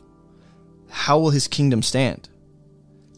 Guess what Jesus just admits Satan currently has rule over, deg- a degree of authority over, ownership of temporarily. He has his own kingdom. Now you go, that's the kingdom of darkness and the demons. But you have to wonder when John in John's gospel, Jesus does say the ruler of this world is cast out. It's as if the world was the kingdom that Satan was temporarily in charge of because Adam and Eve forfeited authority to the serpent, right? So technically, in the legal terms and conditions, Satan, before Christ comes to do what he does, Satan is the rightful ruler of this world system and the way it functions. Jesus actually kicks him off his throne at the cross, renders him powerless so that we can come out from under his, his power and authority and become citizens of God. And we're transferred from the kingdom of darkness to the kingdom of light. Okay. So I wonder if part of Satan's kingdom at this point in human history, when Jesus is doing what he's doing, the world might actually be a part of that. It's not just a spiritual kingdom, it's Satan has legal reign and rights over the world, technically. So that is just a part of his kingdom. The world was assimilated into the kingdom of darkness until Jesus comes. So this lends, I guess, credence to what I was saying about the parables in Matthew 13, where it's like it seems as though the kingdom of God comes in power, and then all of a sudden it's like, this is my world, and Satan's out. Because right now, he's the one in charge uh, until Jesus goes, you know what? You've been on a tight leash for long enough. You're done. You're done. He says, If I cast out demons by Beelzebul, by whom do your sons cast them out? Oof. Therefore, they will be your judges. Right? You guys ain't yelling at your own people for doing this, and I actually do it and do it right, and all of a sudden I have a demon. But if by the Spirit of God I cast out demons, then the kingdom of God has come upon you. Or another, this is not just Jesus saying the kingdom of God is in your midst, like a like a like a friendly, warm cup of tea served right in front of you. The kingdom of God's right here. It's not just within reach. It's not just at hand. He says it's come upon you. And you, you can look up that phrase in the Greek to verify what I'm saying. But it seems as though what he's about to say explains what he means. In other words, the kingdom of God is overtaking not just the world system, but anyone who aligns themselves with Satan and his kingdom. They're overtaken, they're overcome. It's as if the kingdom of God is not like uh, a positive thing for the enemies of God, it's coming upon them ominously, like your doom is coming. Because remember, redemption for one means judgment for another. We see this at the Exodus. We see this at the way God deals with people and kingdoms. Redemption for his people means judgment for those who are not. So watch what he says. He says, How can someone enter a strong man's house and plunder his goods? Plunder, I'm just going to highlight this in, in, in orange plundering his goods, coming upon you, any language of like conquering, unless he first binds the strong man. Then he may plunder his house. Jesus ain't playing. Whoever is not with me is against me. Who is against Jesus in this scenario? Some hypothetical strong man? Nah, man, it's the Pharisees. They're the ones standing in opposition to Jesus and his kingdom and his work. What's Jesus saying? The kingdom of God coming upon them is similar to someone really strong entering into a strong man's house, plundering his goods, taking over, binding that strong man, then plundering his house. And Jesus is going, essentially, you guys are the strong man in this scenario. And you're a part of the opposing kingdom you're not on the side of God's kingdom.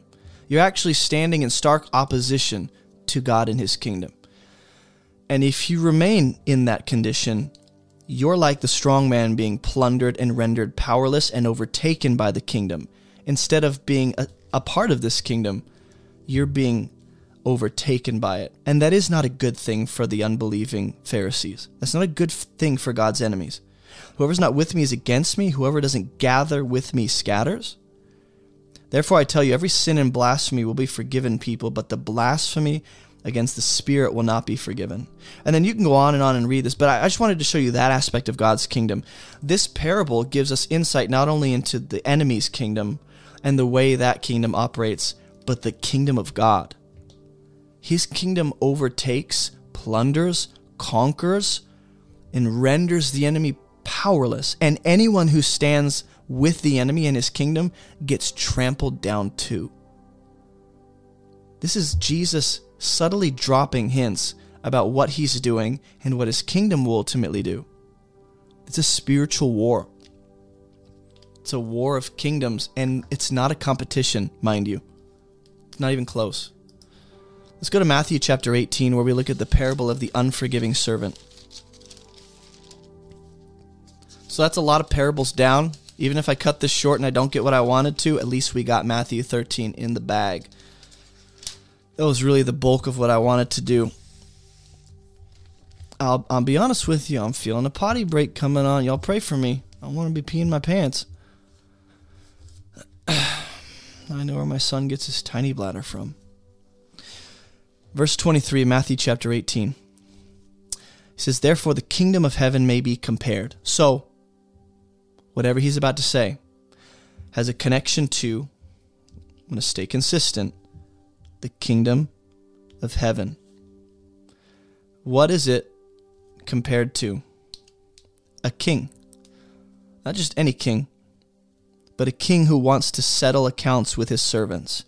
Does this not sound like judgment? Whatever is about to be compared to the kingdom of heaven involves settling accounts. Think judgment, think rendering someone for their whatever they've deserved. When he began to settle, one was brought to him who owed him 10,000 talents.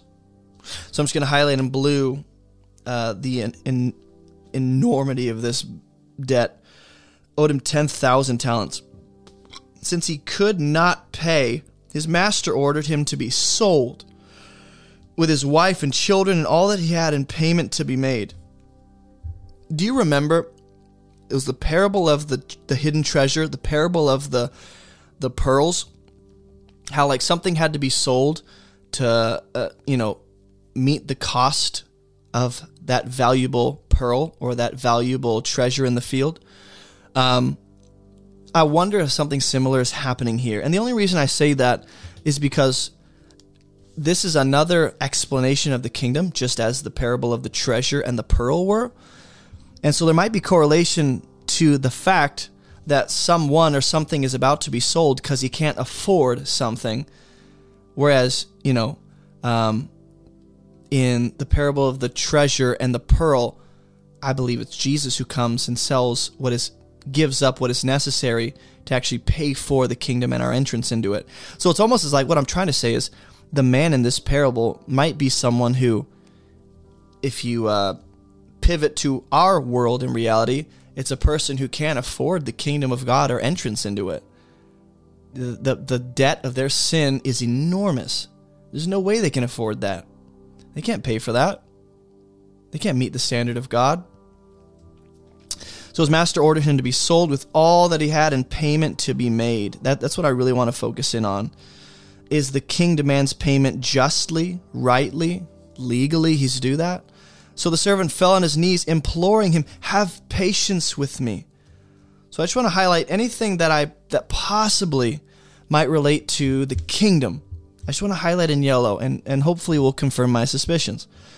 Patience, this desire for patience, an enormous debt that can't be paid, right?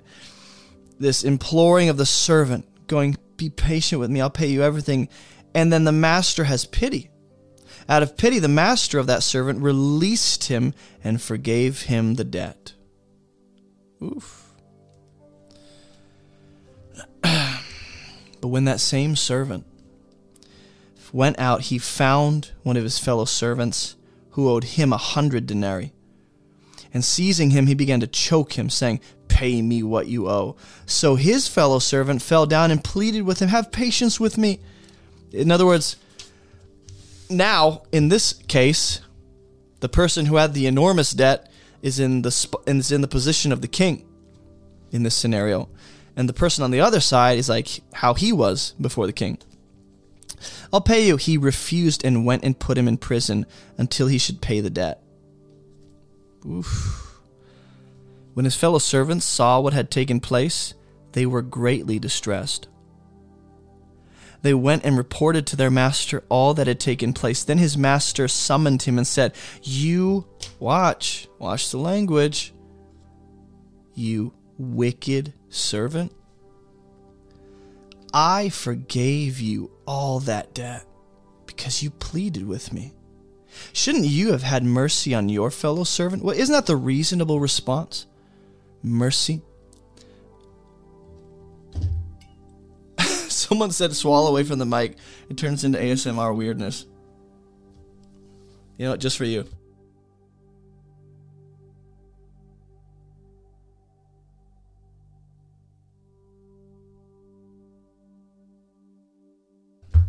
Couldn't hear a thing, could you? I found my mute button.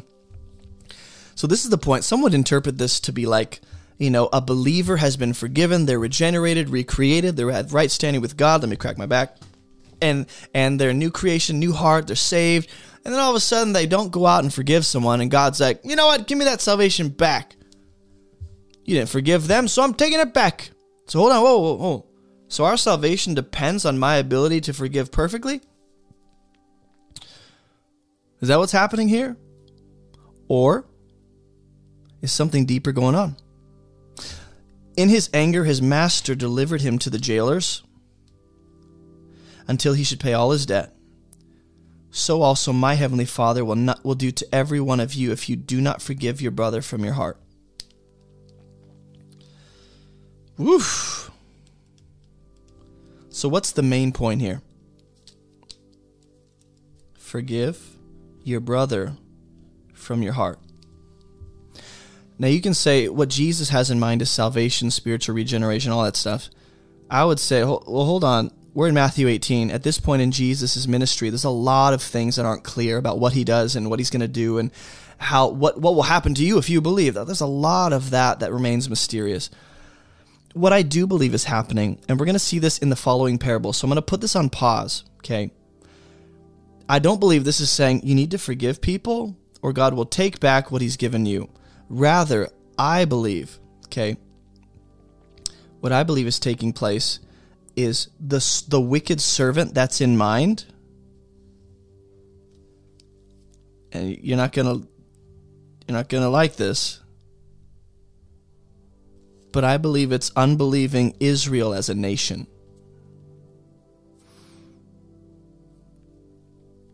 I believe that the wicked servant here is actually unbelieving Israel as a nation, national political Israel, unbelieving, rejecting God, not the remnant.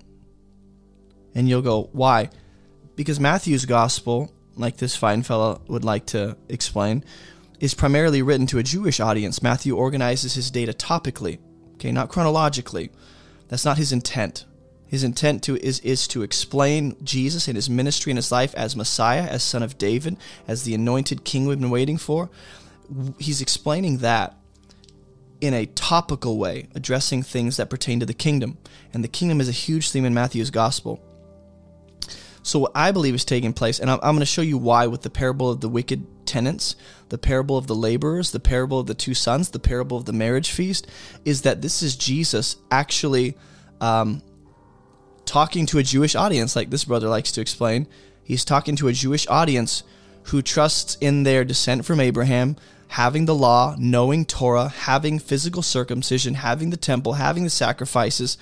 All, in other words, their Jewish heritage and, you know, national identity as Jewish people, that's their pride, okay? That's their, um, that's what gives them a sense of self righteousness and we're good with God. And what I believe is Jesus is doing, as we see in the Sermon on the Mount, he, he shows what the standard of God actually is. And he's going, You understand that if you don't forgive your brother from your heart, then you also will experience judgment just like the rest of the world that you're judging. And so the, the point here isn't to say this is restricted to Israel. What I'm saying is Jesus' ministry is to bring salvation first to who? To the Jews. And just like Paul will follow in Jesus' footsteps, Jesus seems to be um, removing any kind of ground for uh, the Israelite to stand on for a sense of security. Okay? So I want you to think about this.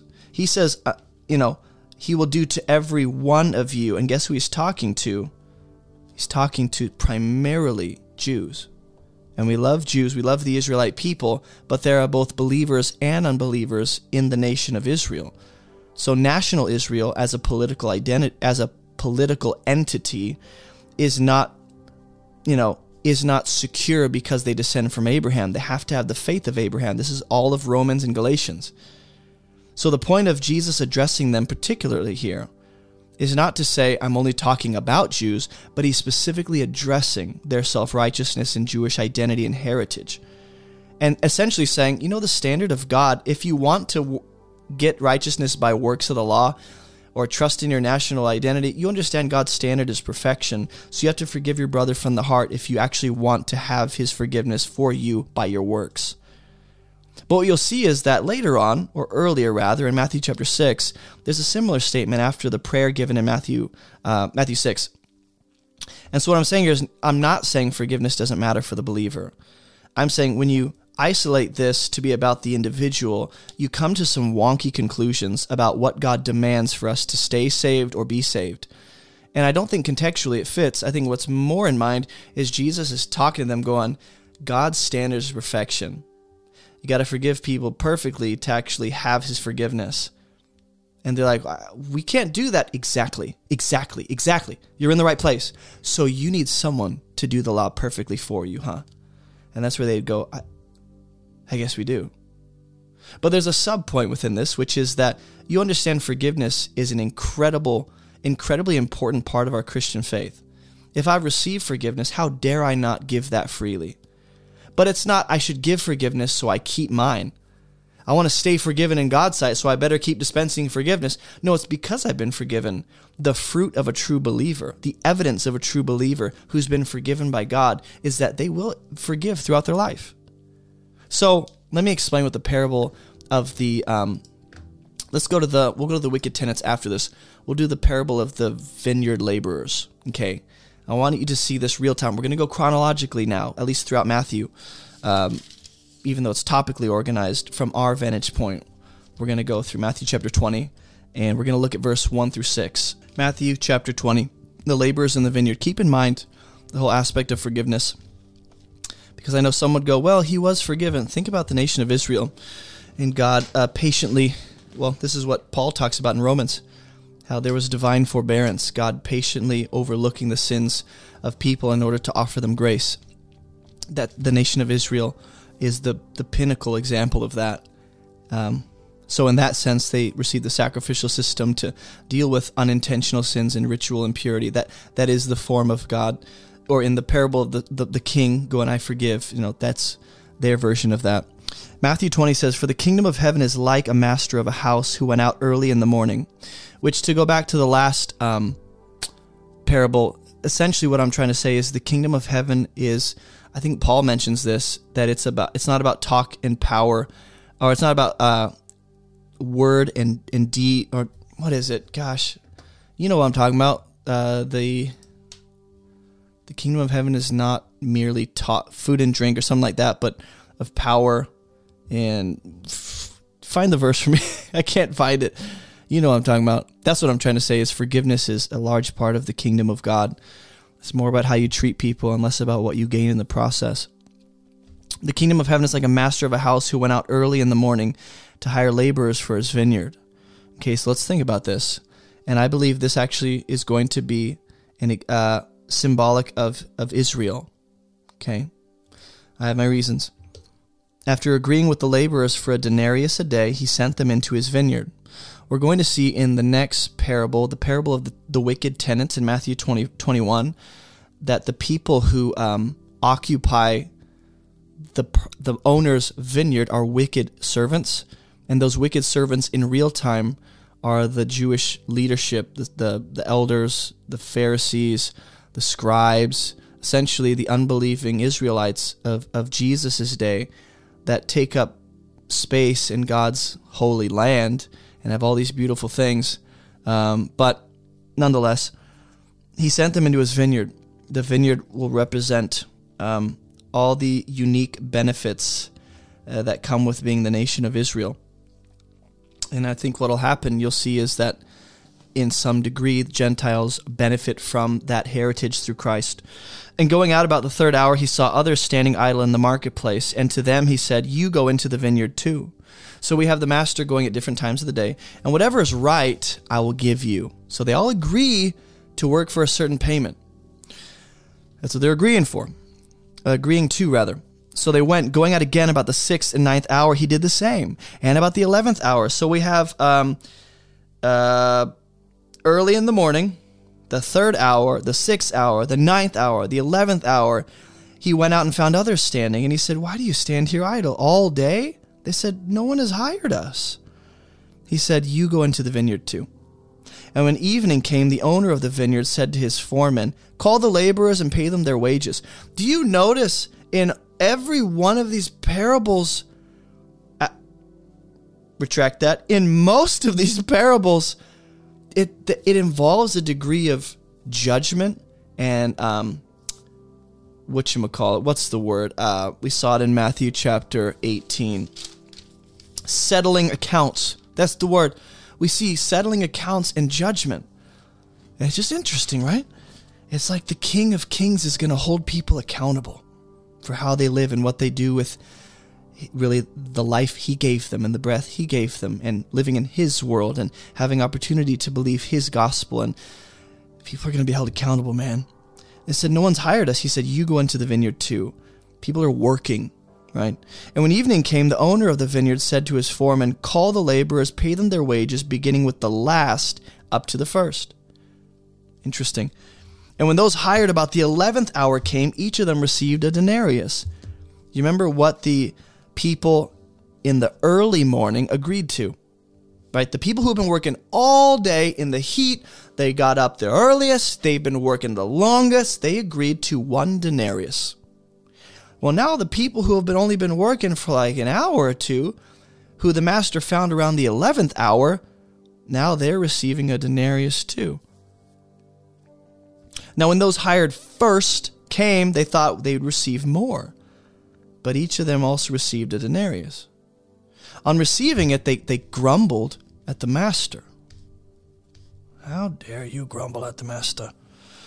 Shouldn't have done that. Saying these last worked only an hour. What the heck? And you've made them equal to us? We've borne the burden of the day in the scorching heat. But he replied to one of them, Friend, I'm doing you no wrong. Did, Listen, did you agree with me for a denarius? Take what belongs to you and go. I choose to give you this to this last worker as I give to you. Am I not allowed to do what I choose with what belongs to me? Do you begrudge my generosity? Melody says, reminds me of the older son. She's talking about the parable of the prodigal son. I absolutely agree. So the last will be first and the first will be last. Now, this is um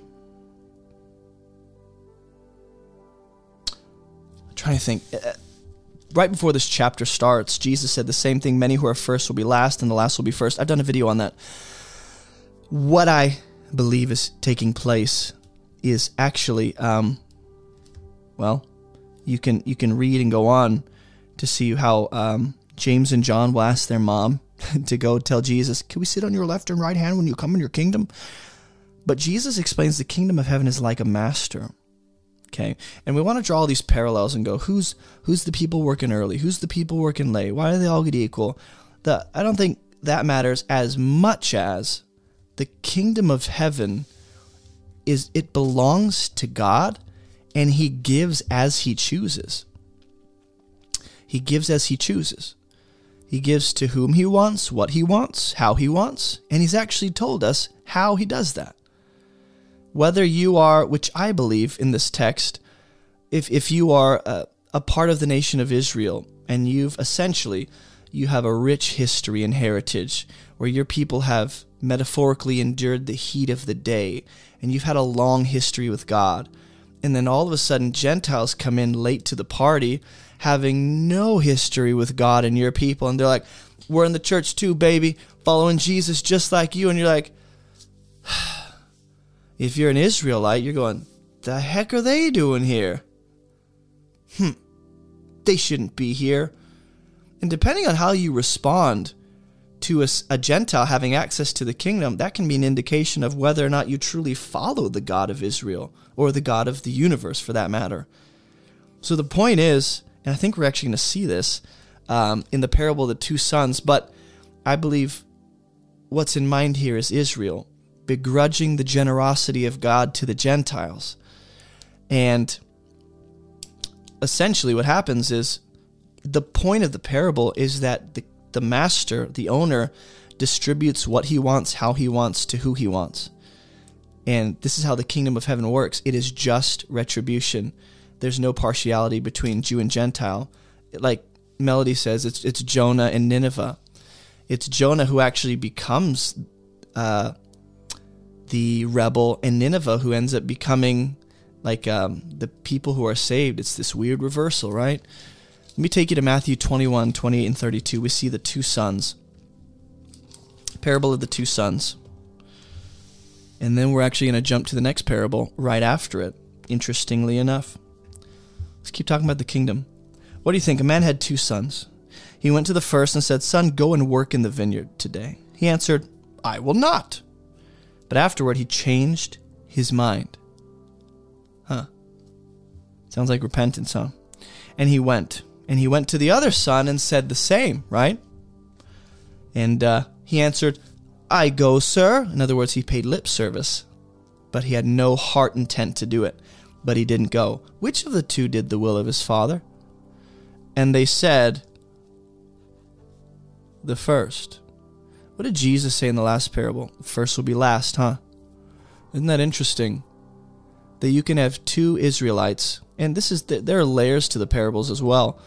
You can have two Israelites. One believes, one doesn't. One does the will of the Father, the other one doesn't. And it's as if they're an unbeliever, as if, as if they have no part in Israel and their heritage because they don't believe in God or actually obey what he says, which the main command is to believe in the Son. So the first, Jesus said, Truly I say to you, tax collectors and prostitutes go into the kingdom of God before you.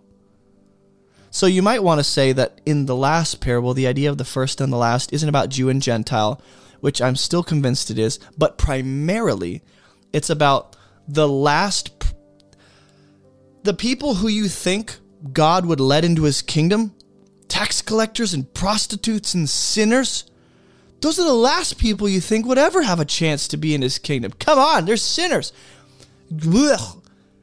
But then you'd think the, the Pharisees and the righteous religious leaders and those who have, have all this, uh, all the elegant language and the fancy phylacteries, whatever that means, right? Those people, you're like, those definitely say, those are for sure the people of God. And Jesus is going, actually, the people who you least expected, who you thought would be last to come in the kingdom, are first because they're believing and you're not. So if you do come in, they're going in before you do because they're responding in faith before you have. It's that simple.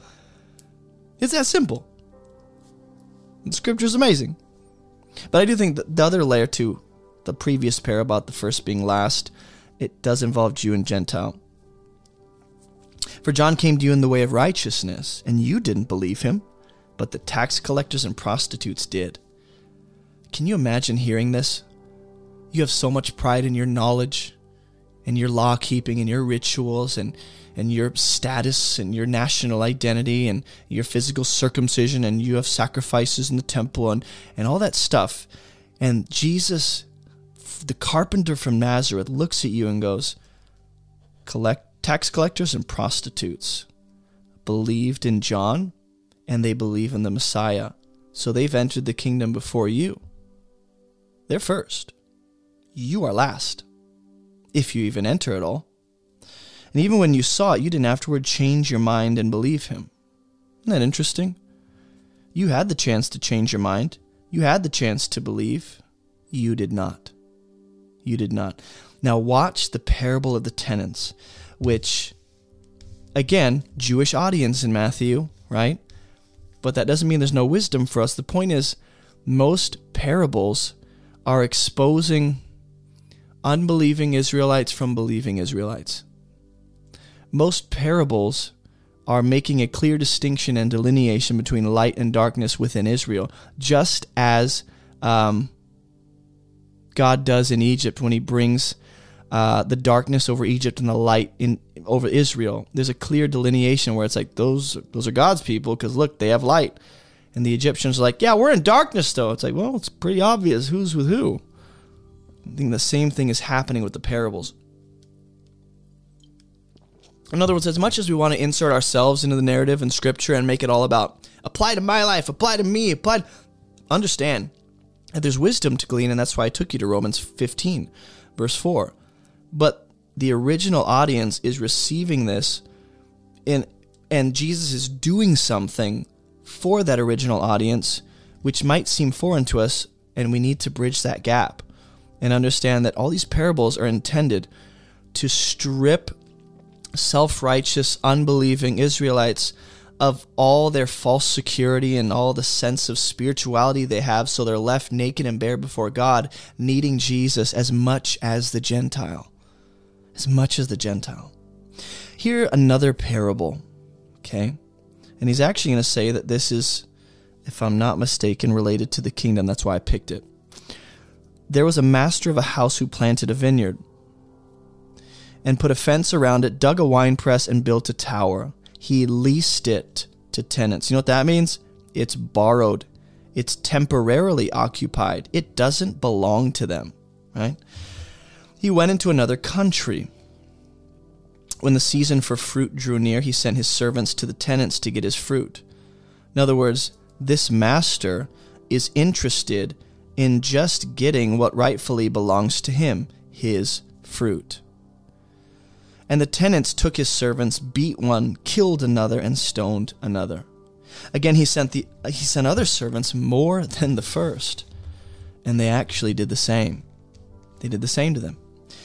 Finally, he sent his son to them, saying, They will respect my son.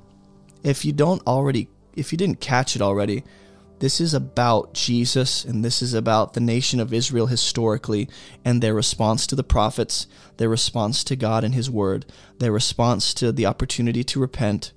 Um, there's a lot.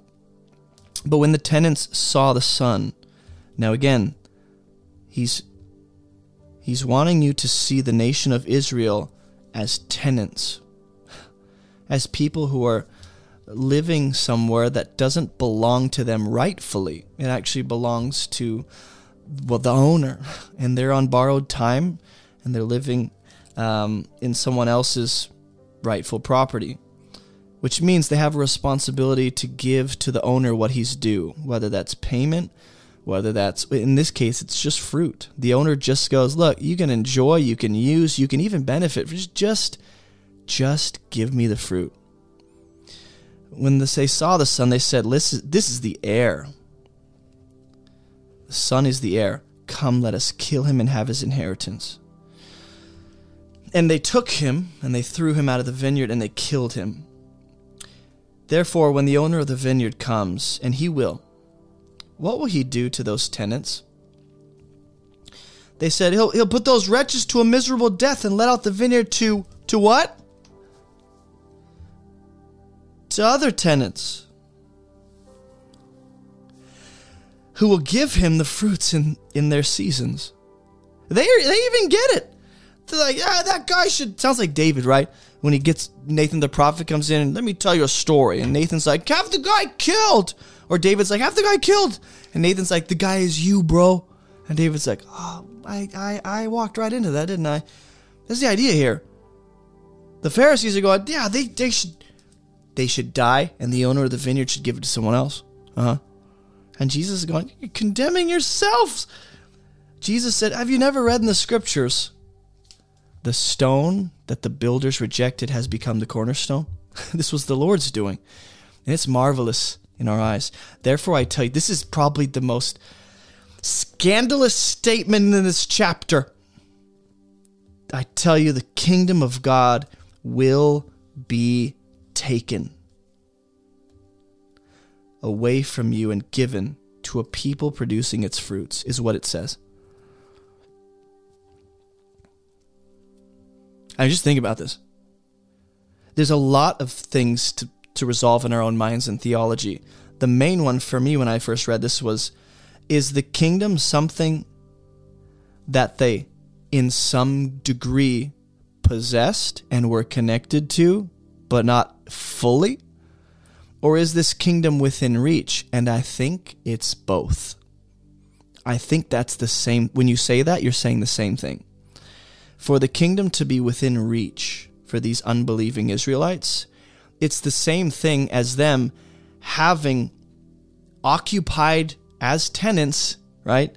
This land they were on, borrowed from God, and in that sense, they had a degree of connection and proximity to God's kingdom, but not full connection and access in Christ. So, political Israel, national Israel, in this sense, in that sense, was a kingdom. You could say was the kingdom of God nationally, but not spiritually, because he was their chosen nation, right? Or they were his chosen nation, rather. And he does say the kingdom will be taken away from you and given to a people producing its fruits. What's interesting is I believe it's in Matthew's gospel. He says, um, or, or it's in Luke, he's astounded by a centurion's faith. Jesus goes, Oh my gosh, I haven't seen any of this faith in Israel. Whoa, my guy.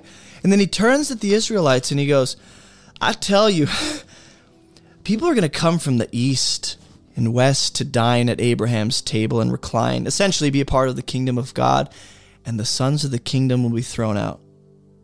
Whoa, whoa, whoa, whoa.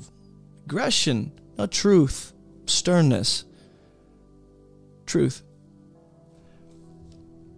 He says it's going to be given to a people producing its fruits. That's not just tax collectors, tax, tax collectors, prostitutes, and you know sinners that believe. This is Gentiles too because he's already made this statement that Gentiles will. I mean, this has Romans 11 written all over it, doesn't it? And the one who falls on this stone will be broken to pieces. When it falls on anyone, it will crush him. We can go on and on with this chapter, but I want to take you to um, Matthew 22 now, which is right here. Here we are. Look at that. This is where the parables start to ramp up. I mean, you thought it was, if it wasn't explicit in the earlier parables, good Lord, it's about to be ratcheted up a new level. Like it, like in a good way. In a good way. Like the people, uh, the unbelieving Pharisees and religious leaders of Jesus' day are going to get it. And they're going to go, He's talking about us. And he's going to go, Hmm, I am. Parable of the, the, the wedding feast. It says again, Jesus spoke to them in parables. Why the parables? Why, why, why? Because seeing they don't see and hearing they don't hear. The kingdom of heaven may be compared to a king, which again we go, okay, in what ways is this parable similar to or communicating aspects of the kingdom? And again, I can't touch on every detail of each parable, knowing our time is coming to a close. So I'm just trying to at least give you a, a, a total picture, a, a full picture of all the parables. He gave a wedding feast for his son and sent his servants to call those who were invited to the wedding feast. Now, this is where the parables become even more clearly about unbelieving Israel, mainly the Pharisees, religious leaders, elders, scribes of Jesus' day that will kill him and yell, Crucify him. The wicked generation of Jesus' day. They wouldn't come, right? Again, he sent other servants saying, Tell those who are invited, see, I've prepared my dinner. Which, again, just like the other parable before this, the, the, the owner sends messengers. Hey, give me the fruit. Hey, give me the fruit. Kill them, kill them, kill them. Okay, fine. Here's my son. Kill him. Same thing now. But instead of asking for fruit that rightfully belongs to the owner, the king is inviting people to his own wedding feast for his son. He says, I've prepared my dinner. My oxen, my fat calves have been slaughtered. Everything is ready. You don't have to do anything. You don't got to bring snacks. You don't got to bring your own gluten free crackers in case you're allergic. I got everything. Just come to the wedding feast. This is exactly the invitation God makes to people. You don't have to do a thing except receive this kingdom. Hebrews talks about that. You want in? Believe. But they paid no attention. They went off. Bummer, man. Bummer. You got to feel this one to his farm, another to his business, while the rest seized his servants, just like the last parable, treated them shamefully and killed them. And the king was livid. He sent his troops and destroyed those murderers and burned their city. What I believe Jesus is foreshadowing and prophesying of is actually the destruction of Jerusalem in AD 70 through the Roman Empire. Then he said to his servants, The wedding feast is ready, because I believe the original people invited was the nation of Israel. Jesus came first to who? The Jew. The gospel is first to the Jew, then to the Gentile. The wedding feast is ready, but those invited were not worthy. So, just like the kingdom will be taken, so this opportunity to attend the wedding feast is taken. I'm just going to write here Israel nationally. National Israel. Go therefore to the main roads and invite to the wedding feast as many as you find. Remember, a couple of the last parables have, have hit on the idea of the unlikely individuals that enter into this kingdom, whether it's the unlikely laborers that are paid, or the unlikely, um, what was it? Uh, unlikely, is it the laborers? There's something else. Oh, or the prostitutes and tax collectors who go in first, right? It's the concept of the unlikely.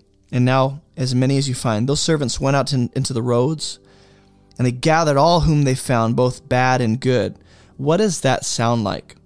Do you remember of the parable of the fish? Like the net collects good and bad fish. We go, no, he's just saying like uh, whether you are a good person in your own eyes or super bad. I don't think that's what's happening. I think what's actually happening is that this kingdom is being, or this wedding feast invitation is going to everyone. Everyone. And just like the net in the parable of the fish collected good and bad fish and it's sorted at the end, and just like the field grows wheat and weeds, um, in the end, it's it's clearly identified as wheat or weeds. So we have the same thing happening here. Watch, the wedding hall is filled with guests. Okay, just because you attend the wedding feast doesn't mean you belong, and and I mean that with every fiber of my being. When the king came in to look at the guest, he saw a man who had no wedding garment. This is going to be very important. You're not dressed for the wedding feast? Why? The king provided everything, including the garment, which is supposedly. In other words, you, you would have had everything provided for you. Just come and be dressed for the, the, the feast, which sounds like Genesis chapter 3, when God, Adam and Eve try and clothe themselves, and like, fig leaves. And God's like, no, I can't cover you. Here's some animal skin. The idea is, I believe the wedding garment represents the righteousness of Jesus. And he said to them, Friend, how, how did you get in here without a wedding garment? How did the bad fish get in, get in the net? How did the, the weeds get planted in the field? The answer is an enemy planted them. Friend, how did you get in here? And he, he was speechless. the king said to the attendants, Bring him hand and foot and cast him into the outer darkness. And in that place there will be weeping and gnashing of teeth, for many are called, but few are chosen. This doesn't mean God really only wants a few, it means everyone is invited. But the people who are chosen are the people who respond to the call appropriately and receive the righteousness of Jesus. Now, the reason I say that is because Romans talks about the, the Israelites who pursue a righteousness not by faith but through works, versus the Gentiles who just received it by faith. And you get it one way, you don't get it the other. You, you rightly belong into the kingdom one way, and then you don't belong the other. So somehow, this person without the appropriate attire, that being the righteousness of Christ, found his way in this, in this feast, which you might say is representative of when Jesus comes back, and then in the world, there are people who don't belong in his kingdom. They're removed. They're removed. We see this theme over and over. This is the, the secrets of the kingdom, man. This is how the kingdom works. Let me take you to Matthew 25. We'll look at the parable of the ten virgins. There's a lot I want to say, but I do want to give you just a, a, a big picture of what's happening. Okay. Matthew 25, we're going to read a little quicker.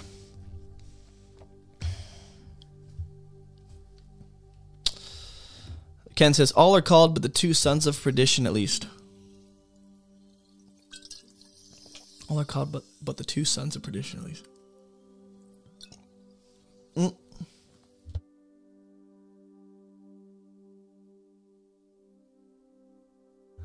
Didn't hear that, did you? Parable of the Ten Virgins. I want you to notice not the attack on unbelieving Israel. That's a, that's a wrong, especially knowing what's going on right now. That's a wrong way to phrase it. Notice the efforts of Jesus within each parable to essentially expose unbelieving Israel's self righteousness and false security in Torah, in circumcision, in whatever things they're trusting in besides God for faith, through faith. He's ripping all the ground out from under them. The kingdom of heaven will be like ten virgins. Will be like. Meaning something in the future. I'm just going to highlight that, okay? Who took their lamps and went out to meet the bridegroom. Everyone wants to make each parable about individuals and it's like, well, I think Jesus is uh, like they want to insert themselves and go, how does this apply to me? It's like read it as a whole unit, understand who the original audience was, how it applied to them, what it meant for them, then find how it applies to you. But don't jump the gun um, and run for the how does this apply to me? It's just a terrible way to engage the scriptures where it's like self centered and it's only about how I fit into it instead of going, what does this mean? What is God saying? How does this reveal Himself? And then how does that actually fit into my life?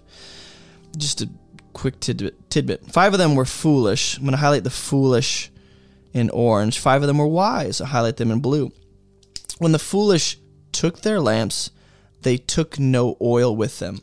But you know what the wise did? They took flasks of oil with them. Now, this is where people get the idea of make sure you have enough oil in your lamps or you might not make it into the kingdom. Not an appropriate conclusion to come to, as far as I'm concerned, depending on what you mean. But usually people mean like, make sure you maintain that salvation all the way through. Make sure you do enough good works to really. It's like, wow, what? The wise took flasks of oil with their lamps. So, guess what? The wise have lamps with enough oil in case it runs out. The foolish, they don't. Doesn't explain why. Just one has expectation and is prepared, the other one is not. As the bridegroom was delayed, they all became drowsy and slept.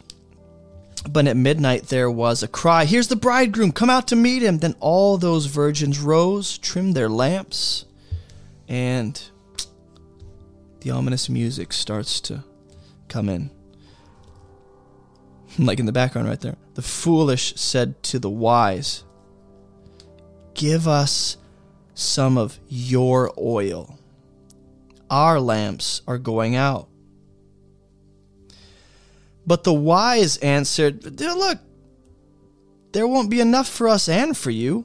Go rather to the dealer and buy for yourselves. Don't rely on us. Don't let us suffer for your uh, failed preparation. Go get your own oil. While they were going, the foolish, the bridegroom came, and those who were ready went in with him to the marriage feast. Now, this is some people have used this to try and push back against my understanding of Matthew 24, um, where they're like, well, in this parable, you know, Jesus doesn't take the wicked with him. He takes the righteous. And I go, I never said he doesn't take the righteous into his kingdom.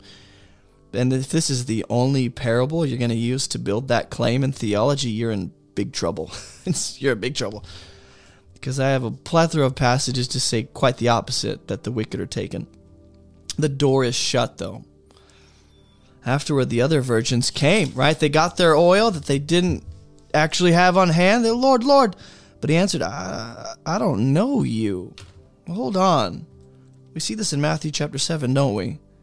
Many will say to me on that day, Lord, Lord, did we not? Boom, boom, boom, boom. He goes, Hold on. I don't know you. I don't know you. You didn't do the will of my Father. Depart from me, all you workers of lawlessness. They lived in sin. They lived in unbelief. They rejected God. They rejected Jesus. They didn't know Him. He didn't know them. That's the end of it. I believe a similar thing is happening here. But instead of the five foolish virgins representing like we want to make it about all people, let's just hone in on the original audience here. Israel's in mind. Just within Israel specifically, not only, but specifically within Israel, there are foolish and there are wise, as historically there have always been. The foolish ones, they don't know Jesus or the Master. They don't have what is necessary to enter into his kingdom, however you break this parable down. The other ones who are wise, the remnant within national Israel, they do have what is necessary. It's called faith. It's that simple. Well, the lights and the lamps parallel to the menorah. You can go that far if you want. Like I said, in parables, not every individual detail has a parallel to reality. The point here is there are unbelievers and believers within national Israel. Not all of national Israel actually believes. Not all of national Israel is saved. Not all of national Israel belongs to God rightfully as his children. So, guess what? Um, well, James says, didn't only five of them have oil? Five of them didn't have any oil to begin with. They all have, if you read the text, um, verse 3 to confirm what you're saying. The foolish took their lamps, but no oil. Yeah, so if I misspoke, uh, correct. The foolish did not have the oil, the wise did.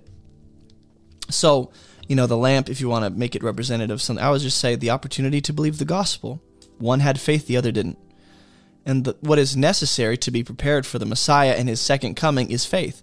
He says, When I come back to the earth, will I find faith? Right? He says, Watch therefore, for you know neither the day nor the hour. And this all relates to what? This is a parable, if you go back, of the kingdom of heaven. There's judgment once again. There's retribution. There's either you're ready or you're not. Either you belong or you don't. Either you know him or you don't. With every parable, seemingly, that we've seen, there is a clear delineation between those who belong to God and those who don't, those who bear fruit and those who don't, those who are good fish, those who are bad fish, those who are wheat, those who are tares, uh, those who are fruitful, those who are fruitless soils, uh, those who invite, you know, the or receive the invitation to come to the wedding feast, those who do not, and are you know those who are righteous and those who are not, um, those who do the will of the Father and those who do not those who are the wicked tenants and those who actually get the king get the the vineyard because they bear fruit. Uh, the categories are very clear. you could go down the line of every parable, op- open the Gospel of Matthew, open a Word document on your Mac or your whatever, and go down the line and go, in every parable, what are the two categories mainly that I see? And you can actually fit almost every one of those parables, break it down, and separate each of those categories or people into two main ones those who believe, those who don't. Those who believe and those who don't. Dang, we got the ta- 10 talents and then we got the parable of the growing seed. We might be done on time. Let's go. Okay, for it will be like a man. What will be? That's the question. You can't just jump into a text and be like, it will be like my life. No, it's the kingdom, bro. Just kingdom. The kingdom will be like a man going on a journey who called his servants, entrusted to them his property. Once again, we see the concept of responsibility, entrusting responsibility, and there's accountability with that. And they will be held accountable, and the accounts will be settled, and judgment will come. And what you did with Jesus and his gospel, whether you believed or not, you, you, you will be held accountable for that. Over and over, every parable relating to the kingdom is essentially saying the same thing a different way. It is very, very clear. it is very clear. It will be like a man going on a journey who called his servants, and trusted to them his property. I'm just going to highlight in orange what the master does. And to one he gave five talents, to another he gave two, to another one. What did Jesus say in Matthew 13? Whoever has, more will be given. We're going to see that at the end of this parable.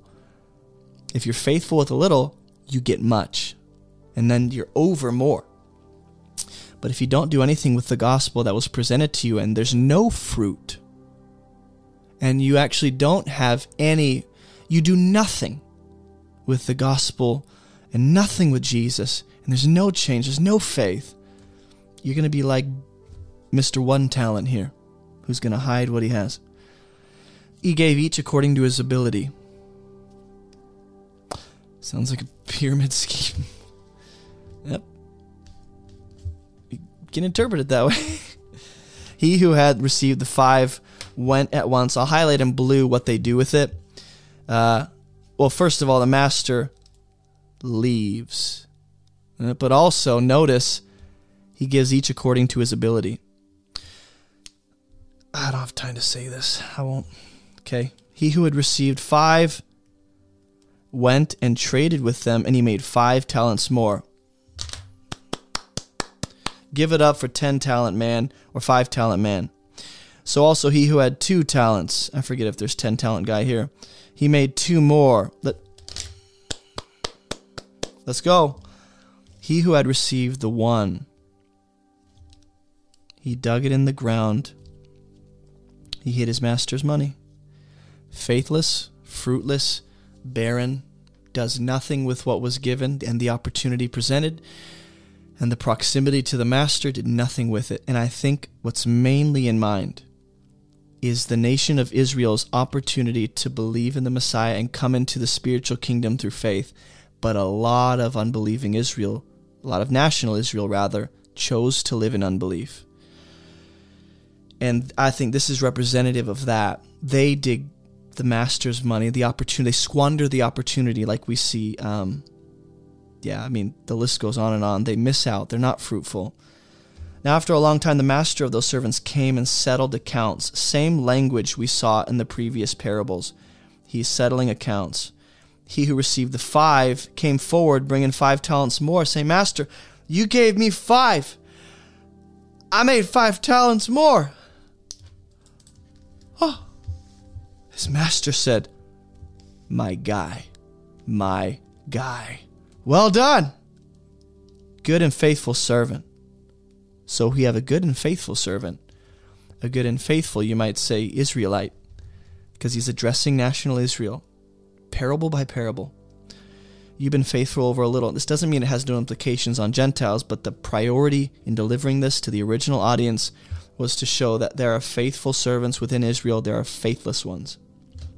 Just as there is outside of that in the world. You've been faithful over a little, how does Jesus respond? or the master, sorry, he get says, I'll, I'll set you over much. Enter into the joy of your master. What did we see in the previous parable, the parable of the foolish virgins? They go, Let us in. I, I don't know you. Open to us. I don't know you. Here, the master goes, Come into its presence, man. It's proximity, it's God's presence. It's the presence of the master. It's an, it's friendship with the master. It's the approval of the master. It's the well done, good and faithful servant. The master says to the servants, that's what we're after, and that only comes through faith. And then we'll say the same thing with Mr. Two Talent. You know, he's faithful. You know, you've given me two talents, I made two two more. His master goes, "Well done, good and faithful servant. You've been faithful over a little, I'll set you over much." come into the joy of your master. Hmm? The one who had one talent. Master, I knew you to be a hard man, reaping where you didn't sow, and, and gathering where you, you scattered no seed. I was afraid. I was afraid. Here I went and dig it in, hid it in the ground. Have what is yours. His master answered, You wicked slothful servant. And just to skip ahead, the point is this guy's thrown into the outer darkness. And you go, well, how could he be a servant? But he's cast out of darkness. That must mean you can lose your salvation. No, like James says, it sounds like he doesn't know the master at all. It sounds like he believes some caricature of the master. Sounds like he has no concept of the master, doesn't know him personally, has no intention to do what the master wants, just squanders the opportunity. He's unfaithful, he's fruitless. This is the unbelieving Israelite. And then you go beyond that. This is the unbelieving human being who hears the gospel and goes, mm, Don't want anything to do with that. Sorry, not for me. There will be weeping and gnashing of teeth. And the idea, this is what I really want to hammer home. Jesus said, The kingdom will be handed, taken from you, and given to a people producing its fruits. What does Jesus say to the guy who had the one talent, which I take to mean mainly, not only, but mainly, an unbelieving Israelite? He says, Take the talent from him and give it to him who has the ten talents. To everyone who has, more will be given, and he will have an abundance. From the one who has not, even what he has will be taken away. That's Matthew 13, right there. Same language. Same language. Where is it? Where? Jesus says, To you it's been given to know the secrets of the kingdom. To them it has been not, it's not been given. Where's my pen? Where's my pen? Look, for the one who has, more will be given. He will have an abundance. The one who hasn't, even what he has will be taken away. Everyone wants to make the parable of the talents out to be like just about your physical uh, b- blessings and opportunities and skills and gifts. And while I think that's a part of it, it's mainly about what do you do with the gospel? What do you do with Christ? What do you do about his kingdom? What do you do about the message God has brought about his son and the king is declaring about Jesus? What do you do with that? And depending on how you respond to that, you'll either be faithless, barren, fruitless, condemned, judged, wicked, separated from God, or you'll be righteous. You'll be a faithful servant. You'll be fruitful. You'll be a good fish. You'll be a part of the mustard seed tree and in his kingdom. But if you're not, and even if you're an Israelite, Jesus admits whatever degree of access you have to God right now as national Israel, that will be taken from you. And you know what happens in AD 70? The Romans come the Romans, the Romans come in and destroy the temple. Now what's Israel going to do? And this is not to belittle them as a nation. This is honestly to say, what are they going to do about Judaism? When all of that requires the temple. You know, not all of it. Most of it that actually mattered to them to stand above the Gentiles, you don't have that without the temple. So yes, Jesus is saying one day you'll you'll miss out on the opportunity to believe and you'll die, but also it's whatever you think you have, it is going to be taken physically. You're going to see it. The temple's going to be destroyed. Everything you think gives you the upper hand over other nations, it's going to be taken. Your sense of pride, it's going to be taken. But also, it's this the opportunity you had to be in the kingdom, the proximity you had to the Messiah, and all that stuff. Jesus is going to say, There will be people who come to me and go, We saw you. Jesus. It's in Luke's gospel. He, they go, on judgment day, we saw you, we ate with you, you were in our city. And he goes, I don't know you. I don't know you. And that's the message of these parables. Is the secrets of the kingdom of heaven is knowing Jesus. It's believing in him and trusting him for salvation and having a relationship with the living God through the Messiah. That's the secret of the kingdom. He is it. He is the substance. He is the mystery. The mystery is Christ in you, the hope of glory. So every parable is pointing to that. I wanted to get to Mark chapter 4 and the parable of the barren tree, but they're going to keep saying the same thing. there's really no point in getting to it. It's the same message in a different gospel. Same point, same audience, same condemning truth, but also like encouraging truth to those, to those who believe, but it's condemning to the enemies of God. Same truth. And you need Him. You don't have the kingdom without Him. You don't have eternal life without Him. You don't have the Father without Him. You don't have new life, new creation, righteousness without Him. You don't. He is everything. He's the substance of the kingdom. He's the focus of the kingdom. He's the entirety of the kingdom. He's the personification of the kingdom. He's the way into the kingdom. He's the door into the kingdom. He's the one who holds the door open at the same time and grants you access into the kingdom. That's the whole point of these parables. Is the kingdom of God is not about talk and speech and I descend from Abraham and we know the law and we're circumcised and it is Christ alone. That's it. And if you don't have ears to hear, and a heart to receive, and eyes to see, you'll miss him and you'll regard him either as foolishness for the Gentiles or as a stumbling stone for the Jews. And you'll consider him weak instead of strong. You'll consider him foolish instead of wise. These are the parables about the kingdom. Hey, thanks for listening to today's message. I need your help. Would you rate this podcast and give it an honest review to let others know what they can expect from this podcast? It would really help us in reaching more people with the truth of God's word. And be sure to check out abovereproachministry.com for all of our free resources like trainings, Bible courses, worksheets, our online church, and much more. Thanks again for listening to this podcast and leaving a good review for others.